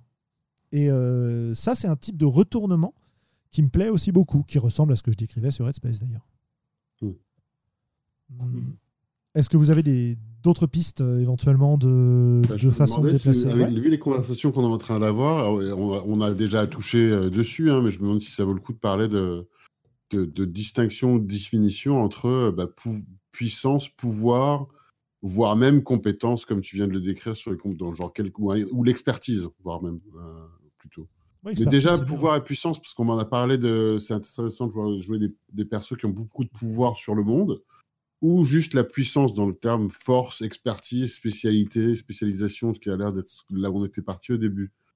Euh, après, je pense qu'on a couvert pas mal de trucs dans les deux domaines, mais je, au cas où ça, ça donne des idées à qui que ce soit d'autre, je sais pas. Mm-hmm. Bah, puissance physique, puissance morale, dit R L aussi. Ouais. Moi, je considère que... C'est quoi la puissance morale? je... Ça, c'est marrant, ça. De, de, de ce qu'on parle depuis le début, je pense, enfin, moi, je le perçois comme la puissance, c'est l'impact que tu as sur le monde qui t'entoure. Euh, de manière que ce soit euh, physique, compétence, politique, économique, c'est tout ce qui te fait avoir un poids et une responsabilité sur ce qui t'entoure. Ah, mais c'est comme ça que je décrivais le pouvoir, je crois. Moi, je la, mets, je la mets au sens plus large, vraiment, sur le fait que si tu as un gros bourrin qui a une grosse épée, euh, Bah, si tu rentres sur un champ de bataille, euh, tu vas, tu vas vraiment, tu vas vraiment défou- enfin, tu vas faire voler par dizaines les mecs. Après, ça, euh, si, si c'est, si c'est, du... c'est, c'est une puissance comme euh, le fait d'être un roi, un vieux roi sur son trône, où euh, par contre tu peux plus lever ton épée, mais euh, tu vas coordonner tes armées pour euh, faire tel truc ou résoudre les conflits sur ton royaume pour apaiser les tensions, pour que euh, ton royaume se porte bien. C'est une puissance. Ça reste une okay. puissance. Alors toi, tu, la, tu le vois comme pouvoir, je l'englobe vraiment dans le, la puissance, c'est vraiment l'impact que tu as sur le monde autour de toi. D'accord. Euh... Et, et... et effectivement, dans, la, dans, les, dans, les, dans les formes de narration un petit peu classiques, il y a l'idée que avec un grand pouvoir vient une grande responsabilité et ou la question de, euh, du fait que le pouvoir corrompt. Ah oui, intéressant ça. Et, le pouvoir et euh, absolu corrompt absolument. Voilà. D'une. Et, et euh, si je continue à, à être méchant avec... Euh, avec les joueurs que j'ai, que j'ai pu connaître, euh, dans les jeux où tu as des, des pouvoirs, enfin du, du, du, du type donjon par exemple, il y a souvent une négociation qui s'engage avec le meneur de jeu, et, y a, et souvent, le, il a, enfin, une des situations classiques, c'est de dire, bon, alors on va jouer, j'utilise tel bouquin, pas tel bouquin, euh, ce pouvoir-là, il est vraiment trop balèze, alors je ne l'utilise pas dans ma campagne. Et tu as toujours des joueurs un peu power gamer qui viennent te dire ouais, qui, qui rentrent dans une négociation pour euh, bah, essayer de négocier quand même le super pouvoir balèze euh, qu'ils ont repéré et qui leur fait envie.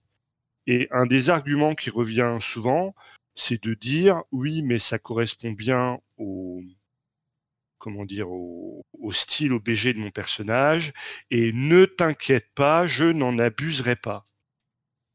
Et en fait, c'est faux. Quand tu leur donnes un grand pouvoir, ils en abusent.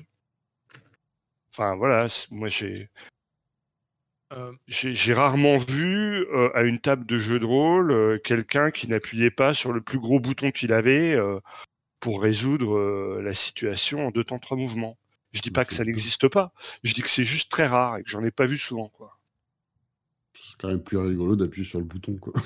Bah oui, voilà, ouais, non, non, mais attention, hein, c'est pas une critique, hein, mais... Euh, non, mais euh, et, et, et quand bien même le joueur est sincère, quand bien même il n'en abuserait pas, de toute façon, il l'utilisera systématiquement au moment où ça change quelque chose. C'est-à-dire que, effectivement, ne pas en abuser quand de toute façon il pourrait régler la, la, la situation autrement, bon, bah, il n'y a pas d'enjeu, quoi. Mais euh, au moment où, où ça, ça lui facilite vraiment la vie et ça déverrouille vraiment un truc, eh ben, eh ben, il s'en prive pas, quoi.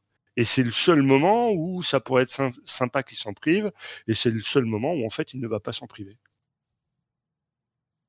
Et c'est ça. Et donc, quand on donne du pouvoir aux gens, bah, ils l'exercent. Et voilà. c'est, c'est, c'est justement un enjeu et un type de récit qui va être intéressant, ça. De savoir... Euh... T'as le pouvoir, qu'est-ce que t'en fais ? C'est un petit peu ah oui. aussi, euh, c'est un petit peu aussi ce que t'as à la base de jeux comme Vampire, ou en tout cas ce que voulaient faire des jeux comme Vampire à la base, c'est-à-dire euh, tu es supérieur à l'humain. Si tu te confrontes aux humains, tu es capable de vaincre. Je parle dans les premières versions, à peu près n'importe lequel d'entre eux. Et au fur et à mesure que tu abuses de ce pouvoir, ton humanité va descendre et tu vas devenir un monstre. Et ça, c'est mmh. la base du jeu au départ, qui évidemment se transforme ensuite mmh. pour faire une lutte face à d'autres vampires, pour qu'il y ait plus d'enjeux, parce que tu gagnes des X P, des machins, et cetera. Voilà. Donc peu importe que ce soit l'intention initiale ou quoi, hein, on s'en fout, mais euh, c'est un mode de récit que tu vas avoir. Moi, ça m'intéresse bien. Bah, c'est un petit peu le, le mécanisme qui est dans la, dans la fin et donc dans le Temple des Vents au départ. C'est qu'est-ce que tu as cette force qui t'a contaminé, qui est en train de te transformer en monstre. Là, vous voyez le parallèle. Hein. Euh, Et si tu l'exerces, ton pouvoir sur le monde est absolu. Si tu l'exerces, mais le monde autour de toi va, dispara- va, va se transformer. Si tu l'exerces pas, tu risques au final de faire grandir cette espèce de pulsion qu'il y a en toi. Enfin, c'est un peu plus compliqué que ça, mais et tu vas te transformer aussi. Et donc, ton choix va être un véritable choix parce que tu as... Soit tu te laisses aller à utiliser cette puissance et tu peux bien t'en sortir, mais tu détruis ce qu'il y a autour de toi, soit tu l'utilises pas, et dans ce cas-là, c'est toi qui risques d'être dans la merde. et, et euh, qui va te, te transformer, mais le monde autour de toi, ça a préservé. Et quand tu arrives à faire des parties dans lesquelles tu as, où, où les, les, les joueurs se retrouvent via leur personnage attachés au monde virtuel que tu as décrit, là, tu as des situations vachement intéressantes où il y a vraiment un choix qui est fait. Est-ce que je choisis de, de m'abîmer un peu pour préserver ce qu'il y a autour de moi, ou est-ce que je détruis ce qu'il y a autour de moi pour mon propre intérêt? Et, et j'aime bien la, la façon dont ça va générer du dilemme moral qui est différent du dilemme de Batman dont on parlait, qui est différent du dilemme des conséquences sur le peuple dont on parlait, et cetera, quoi. Et, et, et ce qui permet ce genre de situation, que j'ai vu en partie, c'est pour ça que je, je, j'en parle, hein, euh, ce qui, ce qui permet ce genre de situation, c'est justement le fait d'avoir cette puissance disponible. Mais d'avoir une puissance disponible avec un coût. Mais qui n'est pas un coût du type, bon, bah, ça va me coûter quatre points d'endurance et puis demain, je peux le relancer, quoi. Ouais. Et après, euh... vas-y, vas-y, Adrien. Ouais, je voulais, euh, ça me fait penser aussi, euh, je voulais revenir aussi sur la phrase d'R L, ça, ça, ça corrobore un peu tout ça. Quand R L disait retourner, se faire le boss du début pour se dire à quel point ça aurait été plus facile si t'avais, si t'avais fermé avant. C'est moi, il y, y a un truc qui m'a débloqué par rapport à ça, et je pense que ça me tourne en tête depuis. Euh, c'est, je crois, c'est Grégory Pogorzelski qui, dans une conférence à Orchidée en deux mille treize, je crois, on retrouve sur YouTube, euh, disait que, euh, alors, je cite, mais sans euh, être au mot précis, parce que je me rappelle pas trop exactement, mais qui disait que il était pour le fait que euh, ces personnages puissent buter le roi Lich. Euh, Euh, très tôt dans la campagne ou dès le niveau un, parce que ce qui est intéressant, c'est pas le fait qu'il le tue, c'est les conséquences que ça a derrière une fois que le royaume est débarrassé du roi Lich. Et ça, c'est un truc qui me trotte dans la tête, parce que je me dis effectivement, c'est euh, c'est plus intéressant que aller farmer avant euh, pour avoir du gros stuff et des gros stats pour aller taper le roi Lich. Ce qui est plus intéressant, c'est de se dire bon, on a tué le roi Lich, on a pris la décision de tuer le roi Lich, sans avoir pensé forcément aux conséquences derrière, que les royaumes vont se battre pour récupérer le territoire, qu'il y a peut-être un autre roi Lich qui va s'éveiller du coup, euh, ou une engeance supérieure, et cetera, et cetera. Donc c'est euh, pour moi plus intéressant que, euh, que, faire, que faire du chiffre et que euh, dire « Ah, regardez, je suis puissant parce que maintenant je peux aller taper le roi Lich ». Et la puissance, du coup, c'est le fait de, d'endosser les, les responsabilités, d'endosser les conséquences. Effectivement, c'est pas de... Euh, pas de, de, d'avoir un score avec plus trois ou, ou, ou tout ce qui mmh. en découle. Euh, mais dans ce cas-là, pour que ça marche, il faut que tu fasses, comme tu le décrivais pour le jeu sur lequel tu es en train de travailler, que tu fasses apparaître ces conséquences. Voilà. Oui. Oui, tout à fait. Que ce soit mécanisé, en fait. Le fait que ton action, elle entraîne des conséquences et que ta mécanique, elle te permet de te dire... Euh, moi, je le vois comme ça, hein. Que ta mécanique, elle te permet de te dire, bah voilà, les conséquences, elles sont pour toi, elles sont pas pour toi, elles sont à court terme, à long terme. Qu'est-ce que ton action, euh, sa réussite ou euh, même son échec entraîne sur, euh, sur le monde autour de toi? Ouais. Et à quel degré? Ouais, ouais, tout à fait. Euh, penser le personnage. En fait, si tu veux penser... Je, bon, je rebondis, je laisse les autres parler après, mais euh, quand tu penses ton personnage comme quelqu'un qui va agir sur le monde, en fait, tu cesses de penser ton personnage comme isolé du monde. Euh, c'est, c'est un archétype du, euh, un archétype très classique en jeu de rôle, hein, qu'on a, dont on a parlé soixante mille fois, du euh, loup solitaire, euh, qui n'a pas de passé, euh, qui n'a pas d'avenir, euh, mais euh, qui, euh, qui euh, fait son beau ténébreux dans le coin, et puis voilà, quoi. Euh, c'est un, c'est, ça peut être fun aussi, hein, de jouer ça. Mais à partir du moment où tu veux que... J'ai l'impression qu'à partir du moment où tu veux ressentir la puissance de ton personnage, il faut qu'il soit capable de modifier le monde qui l'entoure, mais pour que le fait de modifier le monde qui l'entoure ait un effet, bah, il faut que ce dont tu parles, c'est pas seulement du perso, mais sa place dans le monde, ses interactions avec le monde, ses relations avec des P N J, ses relations avec les P J, et cetera. Et donc étendre ton personnage à tout ça. Et c'est pas, à mon avis, un hasard que, euh, au fil du temps, apparaissent des jeux qui prennent ça en compte. Euh, même des jeux assez anciens. Tu prends Pendragon. Donc c'est pas, euh, c'est oui. pas un jeu d'hier. Hein. Bah, ton, enfin c'est un jeu d'hier. C'est pas, un, c'est voilà, c'est, c'est un vieux jeu. Euh, dans même dans la version de base. Tu vas définir ton perso par les traits de caractère, donc tu lui donnes un côté euh, plus épais que simplement savoir s'il sait manier des épées. Tu le sais aussi, hein, parce que tu as ta compétence épée, tout ça. Mais en plus, t'as tes, t'as, tu as donc tes traits de caractère. Est-ce que tu es généreux? Est-ce que tu te... Si tu d'ailleurs respectes les traits de caractère de la religion à laquelle est associé ton personnage, tu vas avoir des bonus religieux qui font que tu es une espèce de saint dans cette religion-là, et cetera, et cetera. Donc ça renvoie au, au chevalier, à l'archétype du chevalier arthurien, puisque Pendragon, pour ceux qui ne connaîtraient pas, on joue des, des chevaliers de la table ronde, quoi. Et euh, tu vas avoir aussi des passions, comme la loyauté à ton seigneur, par exemple, qui va avoir une place importante. Et donc, dans les enjeux qui concernent ton personnage, cette loyauté, ce lien au monde et au personnage qui entoure le tien, va se manifester. Et derrière, quand ton personnage se retrouve capable d'influencer les décisions de son seigneur, euh, parce que c'est un bon chevalier, parce qu'on le sait fidèle, et cetera, bah, tu vas ressentir cette capacité à modifier. Donc voilà. Voilà ce que je voulais dire sur le sujet. Et il y a aussi la, l'idée de le pouvoir corrompt. Euh, tu as notamment dans, dans Rift, le jeu de rôle Rift, que, que je déconseille pour ses mécaniques, hein, mais que, que j'aime bien pour son fluff, étonnamment. Moi qui suis plutôt anti-fluff d'habitude. Dans Rift, donc Rift, c'est un jeu assez célèbre aux États-Unis, mais très très méconnu euh, dans la communauté française. Eh bien, tous les, tous les grands acteurs de l'univers, qui sont tous très puissants, sont tous des infâmes salauds. Et ils sont tous des infâmes salauds pour des raisons qui, de leur point de vue, leur paraissent légitimes. Et, euh, et donc, ça, ça construit un monde aussi euh, assez particulier, quoi, du coup.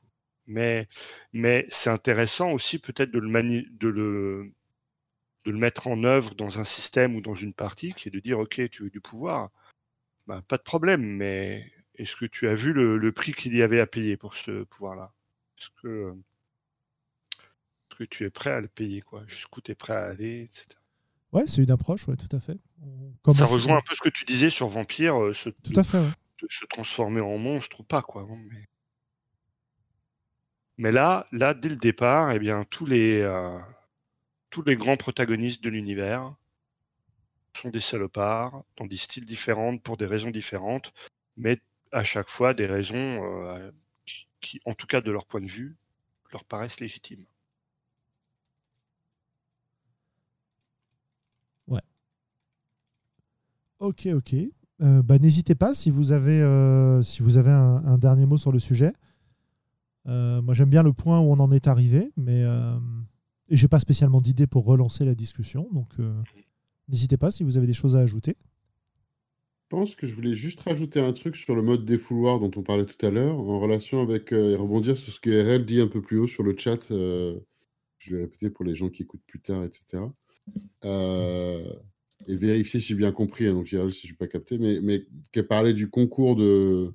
Concours, est-ce bien nécessaire pour rendre un, un, G D R, un J D R fun de surenchérir sur ce genre de truc, si je comprends bien, donc... Euh, qu'on associe J D R et puissance, c'est en mode cliché, ce qui n'est pas faux. Hein. Euh, donc peut-être l'intérêt ludique. J'ai, donc j'ai l'impression qu'elle questionnait l'intérêt ludique, mais moi ça m'a, ça m'a fait penser le mode défouloir, qui est aussi euh, une des bases du premier jeu de rôle auquel on joue, c'est que dès qu'on est gamin et qu'on y joue après, c'est aussi de, de s'imaginer être et avoir des pouvoirs qu'on n'a pas et une puissance qu'on n'a pas, euh, que ce soit le gendarme et le voleur, de jouer au super-héros, euh, de jouer... Euh, à la princesse et de jouer à plein d'autres trucs où on s'imagine être quelque chose qu'on n'est pas. Et ce qui est étendu aussi à ce genre de... Ça revient aussi sur les fantasmes qui étaient mentionnés un peu plus haut, hein, de...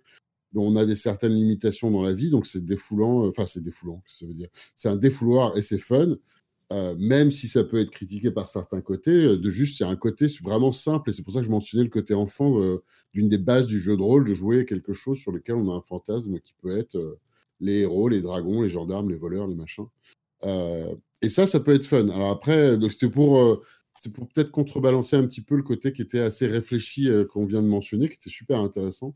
Mais aussi, parfois, c'est juste simple. On n'a pas envie de se prendre la tête. Et il y a plein de gens qui jouent au jeu de rôle pour quand même échapper à plein d'autres trucs qui sont dans la vie. Donc c'est un, une soirée entre potes où on joue des trucs sans, sans trop réfléchir au-delà de ça. Et que même si d'une semaine à l'autre, c'est... Euh, répéter une énième, tu... enfin, une énième fois qu'on va tuer un dragon et lancer une boule de feu et variante, bah, tout le monde est content, quoi, puis voilà. Ah mais voilà, complètement. Pour, Pour eux, et je pense que c'est juste pour... Euh, je crois que ça a été un peu dit, mais je... Mais voilà. c'est, euh, on peut, on peut euh, tout à fait jouer avec ce côté de puissance pour avoir un gros défouloir. Euh, en campagne, après, je suis pas persuadé que c'est un grand intérêt. Je pense qu'en en une partie ou une, une session dans la campagne, tu as un gros défouloir. Euh, pareil, je vais encore citer l'expérience qui n'est qu'une expérience personnelle. Euh, quand on playtestait Rage Victoria de, du Grumpf, mmh. euh, j'avais, euh, mon personnage avait euh, chopé un rayon de la mort. Et euh, grosso modo, euh, je...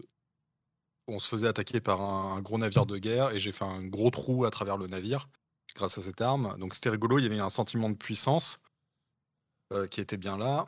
Et en fait, j'aurais pu, j'aurais pu garder l'arme parce que c'était un, vraiment un truc hyper balèze. Euh, ça a éliminé n'importe quelle menace.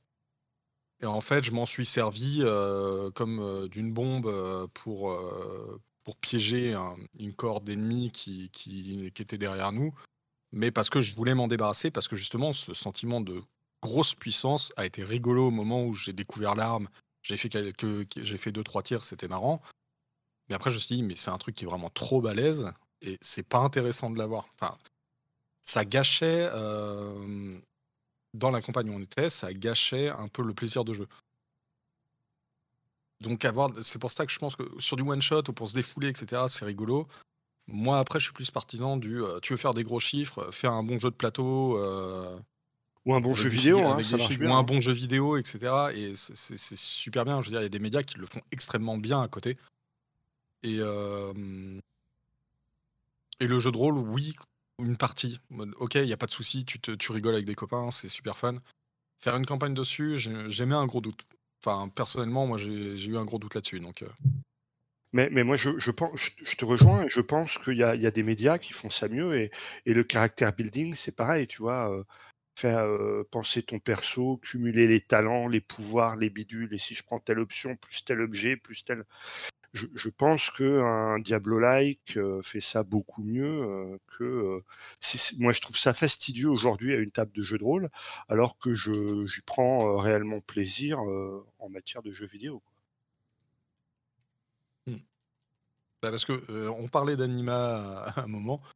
Euh, Anima fait ça très bien. Le, le truc où tu veux du gros chiffre, euh, avec des calculs, des ajouts, des machins, et cetera, tu peux faire, euh, à la fin, tu finis de faire des gros chiffres, mais gros chiffres contre gros chiffres, et tu fais, euh, ah bah non, euh, tu que, colles que dix pour cent de tes dégâts. Euh, voilà. Et donc, des gros chiffres pour des gros chiffres, au final, des fois, c'est pas intéressant, quoi. Alors après, euh, je vais reprendre euh, Lord Jerel, qui est euh, donc sur notre chat pour la première fois, euh, bienvenue, euh, qui, qui, qui nous disait euh, deux choses qui sont bien en rapport avec ce que, ce que tu dis. D'abord, euh, il dit qu'il, est, qu'il trouve très intéressant ce que tu racontes, euh, mais que trop peu de joueurs réagissent ainsi, moi le premier, je crois. Et c'est vrai que tu as quand même toute une population de, de gens qui euh, aiment ce côté. J'ai l'impression que mon personnage devient balèze parce que j'ai des nouvelles compétences. J'aime cette sensation de progression. Et finalement, finalement peu importe que, au final, les leviers que j'ai par rapport euh, à ce qu'il y a en face de moi varient peu, quoi. Tu vois, c'est euh, peu, peu importe. J'entends, j'entends ouais, parce que ça nourrit, ça nourrit mon fantasme. C'est ce dont je parlais au début du podcast. C'est-à-dire, il y a, il y a un fait, fantasme ouais. de recherche de puissance. Et donc, je, euh, je... ce que je dis n'est pas une vérité, n'est qu'un mais, point de vue. Hein. Ah ben bien sûr. Mais, mais... Mais, mais comme on l'a démontré, c'est un, c'est un ersatz que de faire croire aux joueurs qu'avec des plus gros chiffres, ils sont plus puissants. Puisque l'adversité s'adapte en face. Absolument. Mais d'un autre côté, c'est aussi ce que cherchent beaucoup de gens. C'est-à-dire que on aime, en général... Enfin, il y a beaucoup de gens qui aiment qu'on leur raconte la même histoire soixante fois, mais de manière un petit peu différente à chaque fois. C'est finalement plus honnête chez les enfants qui vont te demander de relire soixante fois le, le, la même ouais, histoire. Voilà, ce soir, on va lire quel livre ? Ok. Ah ouais, mais non, tu l'as lu. Si tu changes un mot, euh, c'est le drame. Exactement. Ouais. Donc, euh, je vois qu'on a des, des expériences. Des références communes. Ouais. Et... Euh, Et finalement, en vieillissant, on se donne l'impression qu'on raconte des histoires différentes, euh, mais on se retrouve. Vous savez, euh, Tiramisu qui avait écrit un article qui s'appelait euh, « Le syndrome de la carte postale » qui raconte ça, en fait. Euh, c'est-à-dire qu'on aime retrouver la même chose. C'est pour ça qu'on aime les séries télé, c'est pour ouais. ça qu'on aime les, les films qui sont euh, soixante fois le même film, et cetera. Alors, ça ne veut pas dire que tout le monde les aime, ça ne veut pas dire qu'on ne peut pas être plus exigeant, mais il y a un côté très rassurant de retrouver euh, le mmh. même schéma. Il y a un côté très rassurant de te dire, bon bah voilà, on commence une nouvelle campagne de donjon, qu'est-ce que je vais jouer cette fois ? Qu'est-ce que je vais explorer comme euh, augmentation de puissance ? La dernière fois, c'était un guerrier. Là, je vais faire un magicien pour voir comment ça se passe. Euh, la dernière fois, on avait sauvé le royaume de machin de l'invasion des euh, gobelins dorés. Euh, cette fois, euh, on va jouer euh, dans l'espace et, euh, et finalement, euh, c'est une, euh, je sais pas, une invasion de euh, flagellants manteaux qu'on va euh, repousser. Euh, voilà. Enfin, j'en sais rien, tu vois, je prends des... des ouais, mais et puis, ouais, tout à fait. Du coup, le, le mot ersatz que tu as utilisé, Globo, et je, je suis d'accord par plein de côtés, mais d'un autre côté, du coup, ça revient... le La qualité d'ersatz revient à la définition du, du contrat social qui est là, quoi. C'est, si, c'est, ouais, si c'est ce qui est recherché, bah dans ce cas-là, c'est pas un ersatz, c'est exactement l'expérience que tu recherches. Bah, moi, je me suis rendu compte que euh, ce, ce, ce, tout ce qu'on parle de... Moi, je, je, je vais critiquer un peu sur, sur ce sentiment de puissance dans les jeux un peu tradis, ou moi, en tout cas, des expériences que j'en ai eues. En fait, je me rends compte que le kiff de puissance, je l'ai juste en créant mon personnage. C'est-à-dire, euh, je vais prendre plus de... Je vais vraiment avoir un kiff à me dire, allez, je construis un personnage de niveau vingt ou trente à D et D, euh, parce que je vois la montée de puissance quand je fais niveau par niveau. Ah, grave. Et après, le jouer, bah... Ouais, tu, tu vas le jouer, mais après, augmenter derrière, en fait, je me suis retrouvé plus à l'attente de quand est-ce qu'on monte de niveau, quoi, que, que je débloque des trucs en plus, parce que ça va customiser mon perso. Parce Donc, que ton perso euh, je, va... Moi, je, je, joue, je joue à la poupée hein, dans ces jeux-là. Euh, complètement. Mm-hmm. Parce que ton per... tu attends le moment où ton perso va ressembler à ce que tu as, euh, ce que tu as imaginé. Ouais, tout à fait. Euh, C'est ça. Et quand tu... bah, Sandra n'est pas là, mais elle pourrait nous en parler. Hein. Moi, je l'ai vu euh, quantité de fois dans les parties. Euh, euh, customiser au max son perso pour le jouer, mais anticiper à mort la prochaine progression et, et donner une importance oui, très, très importante euh, à l'X P parce que ça va lui permettre de faire évoluer son perso comme elle a envie qu'il évolue et, et une grande partie du plaisir de jeu est là-dedans. Et à mon avis, oui. bon, c'est un autre sujet, on avait fait un épisode sur l'X P, et cetera. Mais c'est pas pour rien que euh, les jeux vidéo au départ, et puis des jeux puis plein d'autres types de, de situations, ont repris cette mécanique d'expérience typique et de montée de niveau typique de donjon et l'ont appliqué dans plein de choses, quoi. Le, le R P G euh, vidéo, au départ, enfin moi de ce que j'en ai vu au départ, il est quand même beaucoup basé sur cette customisation du personnage et montée en X P. Peut-être ouais, même absolument. Plus que sur l'histoire derrière. Ouais. Donc, euh, bon, comme je disais, c'est un autre sujet, donc on va peut-être pas s'étendre dessus, mais, mais euh, c'est, c'est, c'est... Bon... Euh, Ouais, voilà. Je vais pas, je vais, je vais pas continuer là-dessus, ouais, sinon je suis parti liens, pour dix heures. Ouais. Non, non, mais euh, sans, sans développer plus, mais c'est, cette quête de l'X P donne un sentiment de puissance, euh, je dirais un peu fantasmé, et euh, surtout, c'est illusoire. C'est illusoire si, euh, si tu te contentes juste de mettre une adversité, pas de conséquences euh, parce que tu es plus puissant, et cetera. Mais ça reste, ça reste un sentiment de puissance quand tu te dis, bah, tiens, au prochain level, je vais débloquer tel truc, ça va m'ouvrir un arbre de compétences pour machin, et cetera. Il y a ce, ce sentiment de puissance, d'accéder à quelque chose qui n'était pas atteignable avant. Par contre, après, en application, si c'est juste effectivement te dire, ah ouais, maintenant mes flèches elles font plus mal, ouais, mais le mec en face il résiste plus. Bon, bah, en fait, ta quête de puissance, tu l'as pas, tu l'as pas réellement, ça reste une illusion. Mmh. Mais de toute façon, cette quête de puissance, c'est quand même jouer avec la frustration des joueurs. C'est-à-dire, bon, accepte aujourd'hui de ne pas être balèze, et si tu fais de gros efforts, tu verras, tu verras ce que tu verras demain, quand tu seras niveau vingt. C'est ça. Voilà, voilà. Donc, euh... Et donc, en fait, tu, tu joues sur la frustration des joueurs... Euh... Bah ouais, mais... pour, pour qu'il y ait un effet de récompense à l'arrivée, quoi. C'est ça. Ouais, mais c'est un, c'est un shonen. Oui, ouais. Ouais, complètement. Bah, c'est le principe du shonen, quoi. C'est... Bien sûr. Et beaucoup de shonen, et beaucoup de shonen euh, malgré tout, se concentrent sur le personnage qui est le moins intéressant à observer parce que c'est celui qui ne va pas fondamentalement énormément changer de, de l'histoire. Donc si tu joues le personnage principal de l'histoire euh, et que c'est juste ta quête de puissance pour pouvoir atteindre ton objectif premier, bon bah... Je sais pas, c'est fond... moi je trouve pas ça fondamentalement intéressant maintenant avec la pratique que j'en ai. Ouais, tout à ouais, fait. Je ouais. sais pas, après il y a des périodes, hein. Moi je sais qu'en ce moment les, les, les, les jeux comme ça, ça me branche moins, mais euh, ça veut pas dire que j'aime, j'apprécie pas de lire un shonen de temps en temps, quoi, aussi. Hein. Ah bah on n'est ah pas en train de dire sûr. Que c'est mal, hein. On n'est pas de non, non, non, mal, pas hein. du tout, pas du tout. Je sais bien qu'on dit pas que c'est mal. Hein. Non, non, je, ça donne peut-être l'impression que je suis parti là-dedans. Non, mais... parce que tu peux apprécier. Hein. Moi, je peux apprécier des shonen encore euh, régulièrement, mais quand j'arrive à la fin du shonen, à la fin de l'histoire, quand ça se termine, parce que bon, il y en a des fois. Oui, le, fini, le personnage encore. Principal en l'occurrence. Tu, tu voulais dire euh, Dragon Ball Z, oui, tout ça. Euh, ouais, ou One Piece ou tous ces trucs-là, mais. Euh... J'ai beaucoup lu Naruto, en fait, euh, quand ça sortait, et euh, j'ai fait les Shippuden derrière. Et en fait, quand, sans spoiler, quand tu arrives à la fin, tu dis bah en fait, euh, sa personnage principal, il l'a pas fondamentalement changé.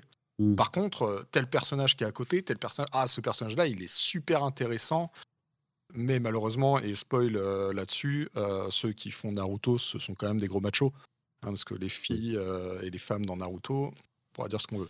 Et ouais, voilà. C'est clair. Et, et bref. Et, ouais, et en attendant, c'était des personnages les plus intéressants parce que c'est les personnages qui évoluaient le plus. Et tu fais pourquoi du coup l'histoire elle est pointée sur le héros.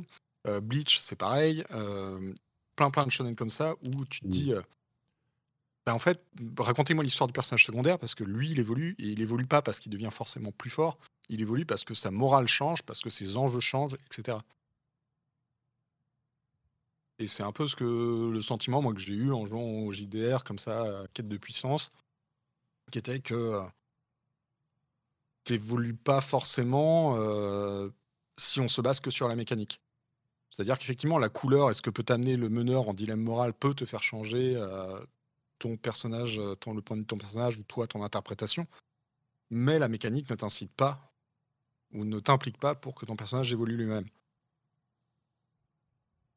Mais c'est rigolo, tu vois, ce que tu dis, ça me, ça me fait penser à, à une, des expériences de jeu que j'ai, ou si, par exemple, tu vois, sur des jeux un peu, un peu bourrins à la donjon, si tu veux mettre tes joueurs dans l'embarras, en fait, c'est facile en leur donnant des responsabilités.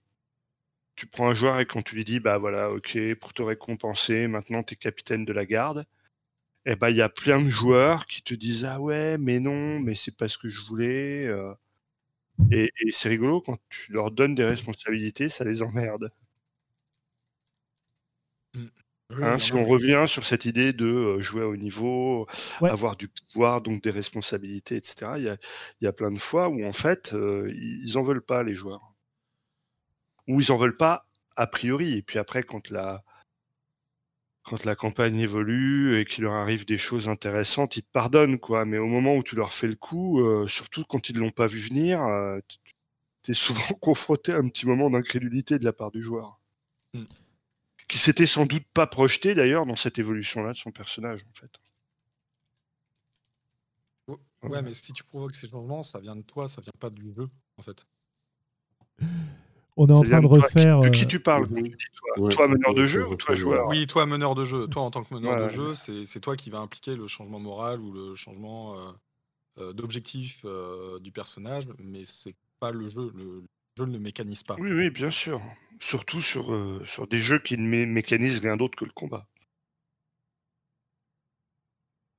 Okay, bon, okay. c'était, c'était, euh, ouais, on est rattrapé par la patrouille. Il est temps de finir, je veux dire. Non, c'est pas ça. C'est on est rattrapé par la patrouille parce qu'on se répète par rapport à ce qu'on a dit oui. dans cet épisode ouais, et parce qu'on a dit dans les épisodes précédents. Donc c'est pour ça que je suis pas sûr que, enfin, j'ai l'impression que la discussion tourne un peu en rond, euh, même si elle est agréable.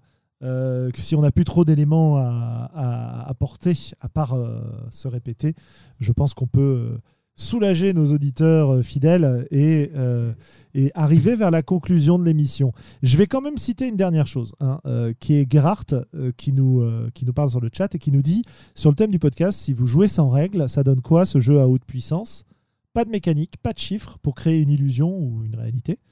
Et euh, bah moi, je lui répondais que pour moi, on en revenait à cette notion de puissance d'action sur le monde et qu'est-ce que tu fais dans ton jeu ? Qu'est-ce que les personnages que tu joues, quand tu joues des personnages, sont capables de changer autour d'eux. S'ils changent peu de choses, finalement, à part la puissance côté couleur, qui est un deuxième aspect, euh, pas grand-chose. Il n'y a pas, y a pas vraiment de jeu à haute puissance. S'ils sont capables de changer beaucoup de choses, alors là, il y aurait un jeu dans cette définition-là à haute puissance. Je ne suis pas sûr que ce soit nécessaire pour jouer. Je ne pense pas que ce soit nécessaire pour jouer. On peut tout à fait jouer... Euh, sans modifier le monde autour de soi. Euh, mais euh, On pourrait même se poser la question de savoir, euh, et les jeux où tu modifies ton personnage, pas seulement en termes de caractère, mais justement en termes de, de caractère, en termes de, de tout ça, euh, qu'est-ce que tu... Euh, est-ce que c'est faire preuve d'une certaine puissance d'être capable de modifier ce qu'est ton personnage, tu vois? Mais bon, ça c'est une ouverture vers plus tard. Je ne sais pas si vous avez quelque chose à répondre à Gerhard de votre côté. Non, non, mais encore une fois, ça, je pense qu'on en a, on en a plus ou moins parlé. Oui, je pense aussi, mais c'était juste pour, euh, voilà, c'est de la... pour trouver un prétexte pour conclure. c'est, c'est de l'autorisation narrative et c'est ça qui, euh, qui va donner de la... Voilà. Du, du coup, ton personnage peut faire des choses exceptionnelles et en ce sens, il devient exceptionnel. Et effectivement, y a, on, on l'a dit, il n'y a pas besoin de chiffrer tout ça, quoi. C'est... Parce que nous sommes exceptionnels, voilà, c'est ça que j'ai retenu, moi, de, principalement. euh, tout à fait. On, on vous a parlé de notre podcast de développement personnel euh... C'est ça, voilà. Alors, par contre, bon, ce, ce, celui-là, par contre, il est payant, il est payant celui-là, voilà, tout à fait. oui, bah oui, pour le jeu de rôle, on ne fait pas de pognon, mais alors pour le développement personnel... On... Oh là là, on... Attends, comment, comment on paierait les, les jets privés euh, pour aller en convention ? Il y a un podcast gratuit, mais euh, si vous êtes intéressé, par contre, il y a le truc, euh, le niveau qui est supplémentaire, qui est mieux. Oui, il y a les séminaires. C'est ça. Globo, d'ailleurs, propose des séminaires à domicile. Apparemment, R L était contente. Hein. Donc, euh... voilà, voilà. Bien. Euh... OK. Ceci étant dit, bah, je pense qu'on peut conclure cette discussion et en passer à nos, nos fameux coups de cœur, coups de gueule habituels. Euh, donc, je rappelle, hein, si vous avez quelque chose qui vous fascine en ce moment, euh, qui vous rend heureux ou qui vous met en colère, n'hésitez pas à en parler. Euh, bon, il y a évidemment un, un sujet euh, évident au moment où... euh, mais bon, si vous voulez en parler, n'hésitez pas. Euh, par qui on commence? Par Globo. Je vais prendre dans l'ordre. Oui, bah, moi, évidemment, euh, je veux dire, ce qui me nave en ce moment, euh, c'est la gestion ubuesque euh, de, cette, euh, de cette crise du Covid, où on finit par ne, ne plus rien comprendre de ce qu'il faudrait faire, pas faire, comment, pourquoi, euh, et où on constate en fait... Euh, une grande impuissance et une grande incapacité à gérer les changements de la part des gens qui sont censés nous, nous diriger, quoi. Ce qui a tendance largement à renforcer euh, mon côté anard euh, naturel. Anard de droite, euh, comme disait euh, Monsieur Romaric Briand. mais, mais, mais je ne, ouais, je ne me pense... Enfin voilà, peut-être le suis, je, je ne me pense pas de droite, pas particulièrement. Oh bah, tu, tu auras le droit, euh, t'inquiète pas, on va pas te jeter des pierres pour je, ça. Je sais pas, voilà. Mais, mais en tout cas, euh, voilà, je veux dire, comment est-ce qu'on peut nous faire croire qu'on sera sauvé par un chef, alors que on, quand on constate que dès qu'il se passe quelque chose qui sort de l'ordinaire, eh bien, ils sont pas capables de, de, de trouver des solutions nouvelles, en fait. Bah voilà, C F, le podcast qu'on vient de faire, hein, le M J a mis euh, une difficulté plus importante, et ils ont beau avoir gagné des X P et du pouvoir. Euh... Ils n'y arrivent pas. Ça roule. Un coup de cœur peut-être, quand même, pour contrebalancer ou, ou rien? Comment ça? C'est, c'est à moi que tu parles? Oui, bien sûr, bien sûr, Globo. Mais je n'ai pas compris ta question alors. Est-ce que t'as, t'as, là, tu nous, tu nous fais un petit coup de gueule sur... Euh... Oui, oui, oui, sur la situation okay, actuelle. Est-ce que tu aurais un coup de cœur euh, à nous partager pour ce numéro? euh, Un coup de cœur? Non, un jeu que tu aurais lu euh... Ben euh, non, non, non, pas spécialement, euh, pas plus, pas moins, là, euh, à froid. Euh... Non, mais je veux dire, ça fait quand même euh, cent quatrième épisode, voire même plus, si on compte les épisodes spéciaux. Euh, allez, on va dire cent dix épisodes et qu'à chaque fois, on fait des coups de cœur, coups de gueule, je veux dire, euh, c'est... c'est... oui, mais il faudrait réfléchir à chaque fois, des fois, ça me vient, et là, euh... là je suis sec, voilà. Non, mais je sais bien, je me moque. Euh, qui, j'ai ensuite, euh, qui j'ai ensuite dans la liste? Ah bah, Adrien, justement. Alors, coup de gueule, bah, je vais pas, je vais pas. Euh... Au coup de gueule, t'es pas forcé, euh... c'est toi qui vois. Je, suis, je vais pas revenir sur la gestion euh... improbable, aléatoire euh... du gouvernement, puisque je travaille dans un collège, donc euh, je suis aussi en première ligne de des trucs un peu euh, qui nous disent un truc le jour et le lendemain ils contredisent. Donc euh, voilà. Euh, moi, je vais revenir aussi, euh, petit coup de gueule, euh, toujours sur l'actualité avec euh, tous ces meurtres qui s'enchaînent euh, à vocation religieuse. Ça me dépite un peu tout ça. Voilà, euh, le monde est bizarre. Et pour contrebalancer cette petite note un peu sombre, euh, deux petits coups de cœur, je vais dire. Alors, je m'éclate toujours euh, sur Beat Saber avec, euh, oh, oui. avec mon casque virtuel. Euh, je conseille pour ceux qui ont la chance ou la possibilité d'avoir un casque virtuel. Beat Saber, très bien. Et euh, je suis en train de m'amuser sous l'Unreal Engine quatre pour un projet avec un ami. Et euh, bah, en fait, c'est vachement bien foutu. Je pensais que ça allait être hyper complexe à prendre. Bon. Je, je, je commence le, le bousin, donc c'est, c'est, c'est l'approche. Mais je suis assez bluffé de voir ce, ce qu'on peut faire, les possibilités qu'on peut faire pour faire un jeu vidéo avec. Donc voilà, je, je bosse dessus. Excellent. Wilhelm ? euh, Je vais dire pareil que Globo sur le... sur le, sur le coup de gueule, voire même euh, potentiellement, euh, apparemment récemment, islamo-gauchiste radical, potentiellement, euh, ou dans ces eaux-là, encore plus énervé. Euh, mais bon, euh, le côté coup de cœur, euh, malheureusement pas trop de jeux de rôle là récemment, mais c'est que j'ai pris l'opportunité ces dernières semaines pour quitter Paris plusieurs fois, et même le week-end dernier, je devais oh. partir avec le groupe, un groupe d'amis avec qui je joue aux jeux de société, invité en Sologne, on devait partir vendredi. Puis, euh, vu l'annonce de mercredi, on a dit, bah, en fait, on va partir jeudi. Puis, on est revenu avec souplesse et clémence euh, de nos vacances de la Toussaint dimanche. Et on a pas, j'ai passé un super week-end, quoi. Une amie qui avait une baraque gigantesque au milieu de la forêt. Euh, on a bien mangé, on a fait des jeux de société. On n'a pas fait de jeux de rôle, mais, euh, mais c'était vraiment cool. Un peu plus, le, plus éloigné des news euh, et du stress euh, ambiant. Et je suis revenu un peu plus, euh, un peu plus posé. Euh. Ah, c'est top ça. Et, et voilà. Et puis, euh, puis ouais, non, sinon, j'ai, j'ai pas grand chose en jeu de rôle. Hein. Je, heureusement que j'ai The Heart avec toi, parce que sinon, j'ai rien. Hein. Si, on a quand même fait le, l'auberge du sanglier noir avec Globo, c'était cool, hein, mais là, forcément, euh, bah, ça va être cool de faire, de, d'être à Métatopia. D'ailleurs, j'ai raté parce que j'ai des soucis de micro, mais c'est, c'est gratuit la session de Métatopia. C'est gratuit, et... c'est gratuit, ouais, ouais, tout à fait. Euh, si vous voulez assister euh, aux différentes euh, tables rondes, et cetera, il euh, n'y a pas de souci, c'est, c'est gratuit. Alors bon, les horaires ne sont pas tous compatibles, hein, sauf si tu as envie d'être debout au milieu de la nuit, hein, parce qu'évidemment, c'est euh, mm-hmm. horaire U S, mais euh, ouais, ouais. Je, je, je vous transmettrai les, les données nécessaires pour assister. J'ai ouvert, le, j'ai ouvert le, l'U R L et j'ai commencé à regarder. Mais, euh, mais enfin, bon, voilà, sur le coup de cœur, coup de gueule... Euh... Bon, bah, du coup, il euh, y aura plus de, plus de temps pour le, la cyberconf, potentiellement, et cetera, mais on verra.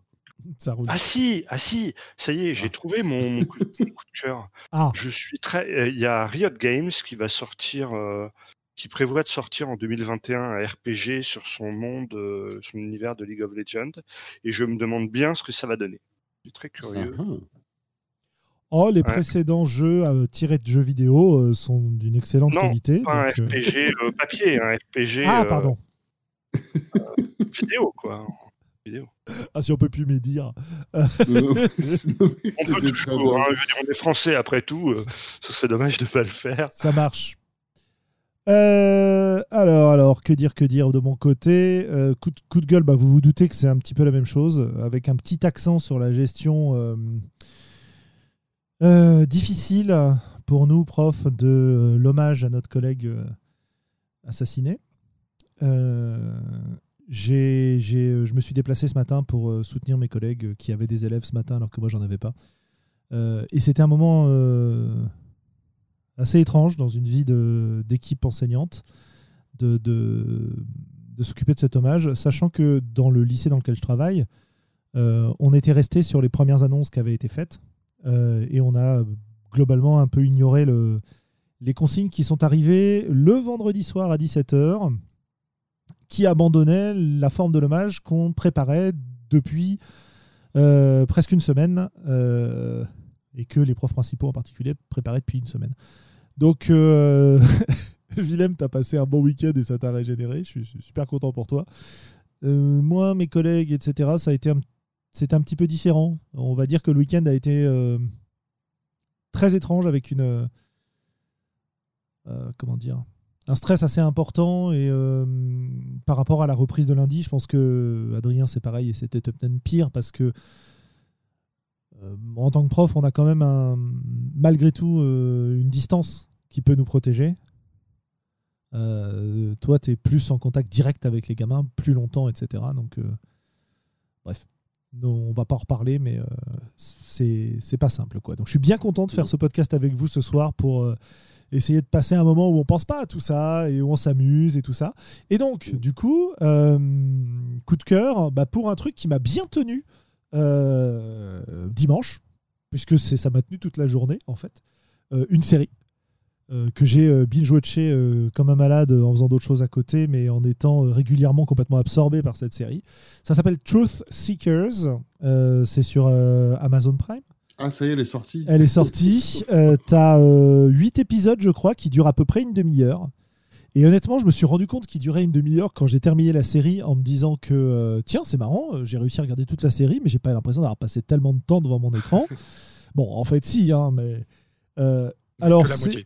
Euh, bah, en, en fait c'est euh, comme chaque épisode dure une demi-heure, euh, finalement l'enchaînement des épisodes et le déroulement de l'histoire euh, est très très bien. Alors c'est une série qui parle, euh, j'ai pas envie de spoiler parce que je l'ai regardée moi et j'ai pris plaisir à la regarder sans rien savoir dessus ou presque à part les, les acteurs euh, et euh, bah, c'est une série où on va suivre un, un employé euh, de installateur d'internet pour une compagnie anglaise, et qui, euh, en parallèle, est fait un, une émission, enfin une chaîne YouTube qui s'appelle Truth Seekers, Truth Seekers sur le, les, euh, le paranormal, en gros, hein, c'est-à-dire les lieux hantés, euh, comme il y en a beaucoup, quoi. Et euh, bah, j'ai, j'ai adoré cette série. Je vous la conseille, ouais, chercheur de vérité, c'est ça. Euh, donc je, je vous la conseille vivement. Euh, si vous avez l'occasion de voir ça, c'est C'est très rigolo, il y a ce grain de folie euh, que les Anglais savent si bien mettre euh, au niveau absurde, avec des, des enchaînements qui sont parfois complètement bizarres, mais qui passent très très bien dans l'histoire, beaucoup d'humour, mais beaucoup d'émotion aussi, parce que euh, bah voilà, on s'attache aux personnages, et euh, vraiment, j'ai tendance à pas regarder les séries qui durent une demi-heure. Moi, j'ai tendance à préférer les séries qui durent euh, une heure, où tu as le temps de te poser sur un épisode, où, où j'ai l'impression qu'il y a le temps d'avoir des développements et tout. Et bien là, j'ai, bon, d'une part, j'ai pas vu passer le temps, mais je me suis pas du tout rendu compte que les épisodes étaient courts parce qu'il se passe plein de trucs à l'intérieur. Et euh, et y a du grand n'importe quoi, et il y a beaucoup d'humour, et il y a beaucoup d'émotions, je l'ai déjà dit, et donc je vais me taire là-dessus, mais euh, voilà, n'hésitez pas. Ça a été vraiment le, le rayon de soleil, entre guillemets, du dimanche, quoi. Voilà, voilà. Cool. Donc, euh, on va vous, vous saluer, vous remercier de nous avoir écoutés, d'avoir été présents.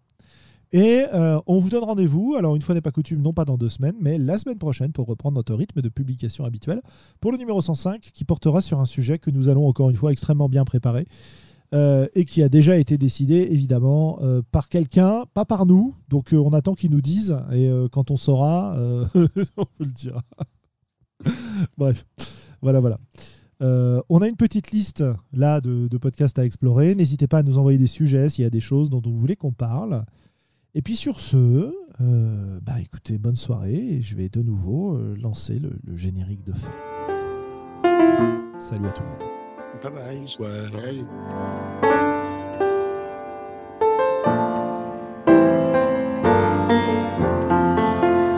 Peuple rôliste, tu viens d'écouter les voix d'Altarida. Si ce que tu as entendu t'a plu, n'hésite pas à nous laisser des commentaires sur le site, sur la chaîne YouTube, à nous rejoindre sur Facebook, sur Discord, bref, sur l'ensemble des réseaux sociaux. Et qui sait, peut-être même un jour, nous laisser des étoiles sur iTunes. Porte-toi bien, peuple rôliste. Et d'ici la prochaine émission, joue bien.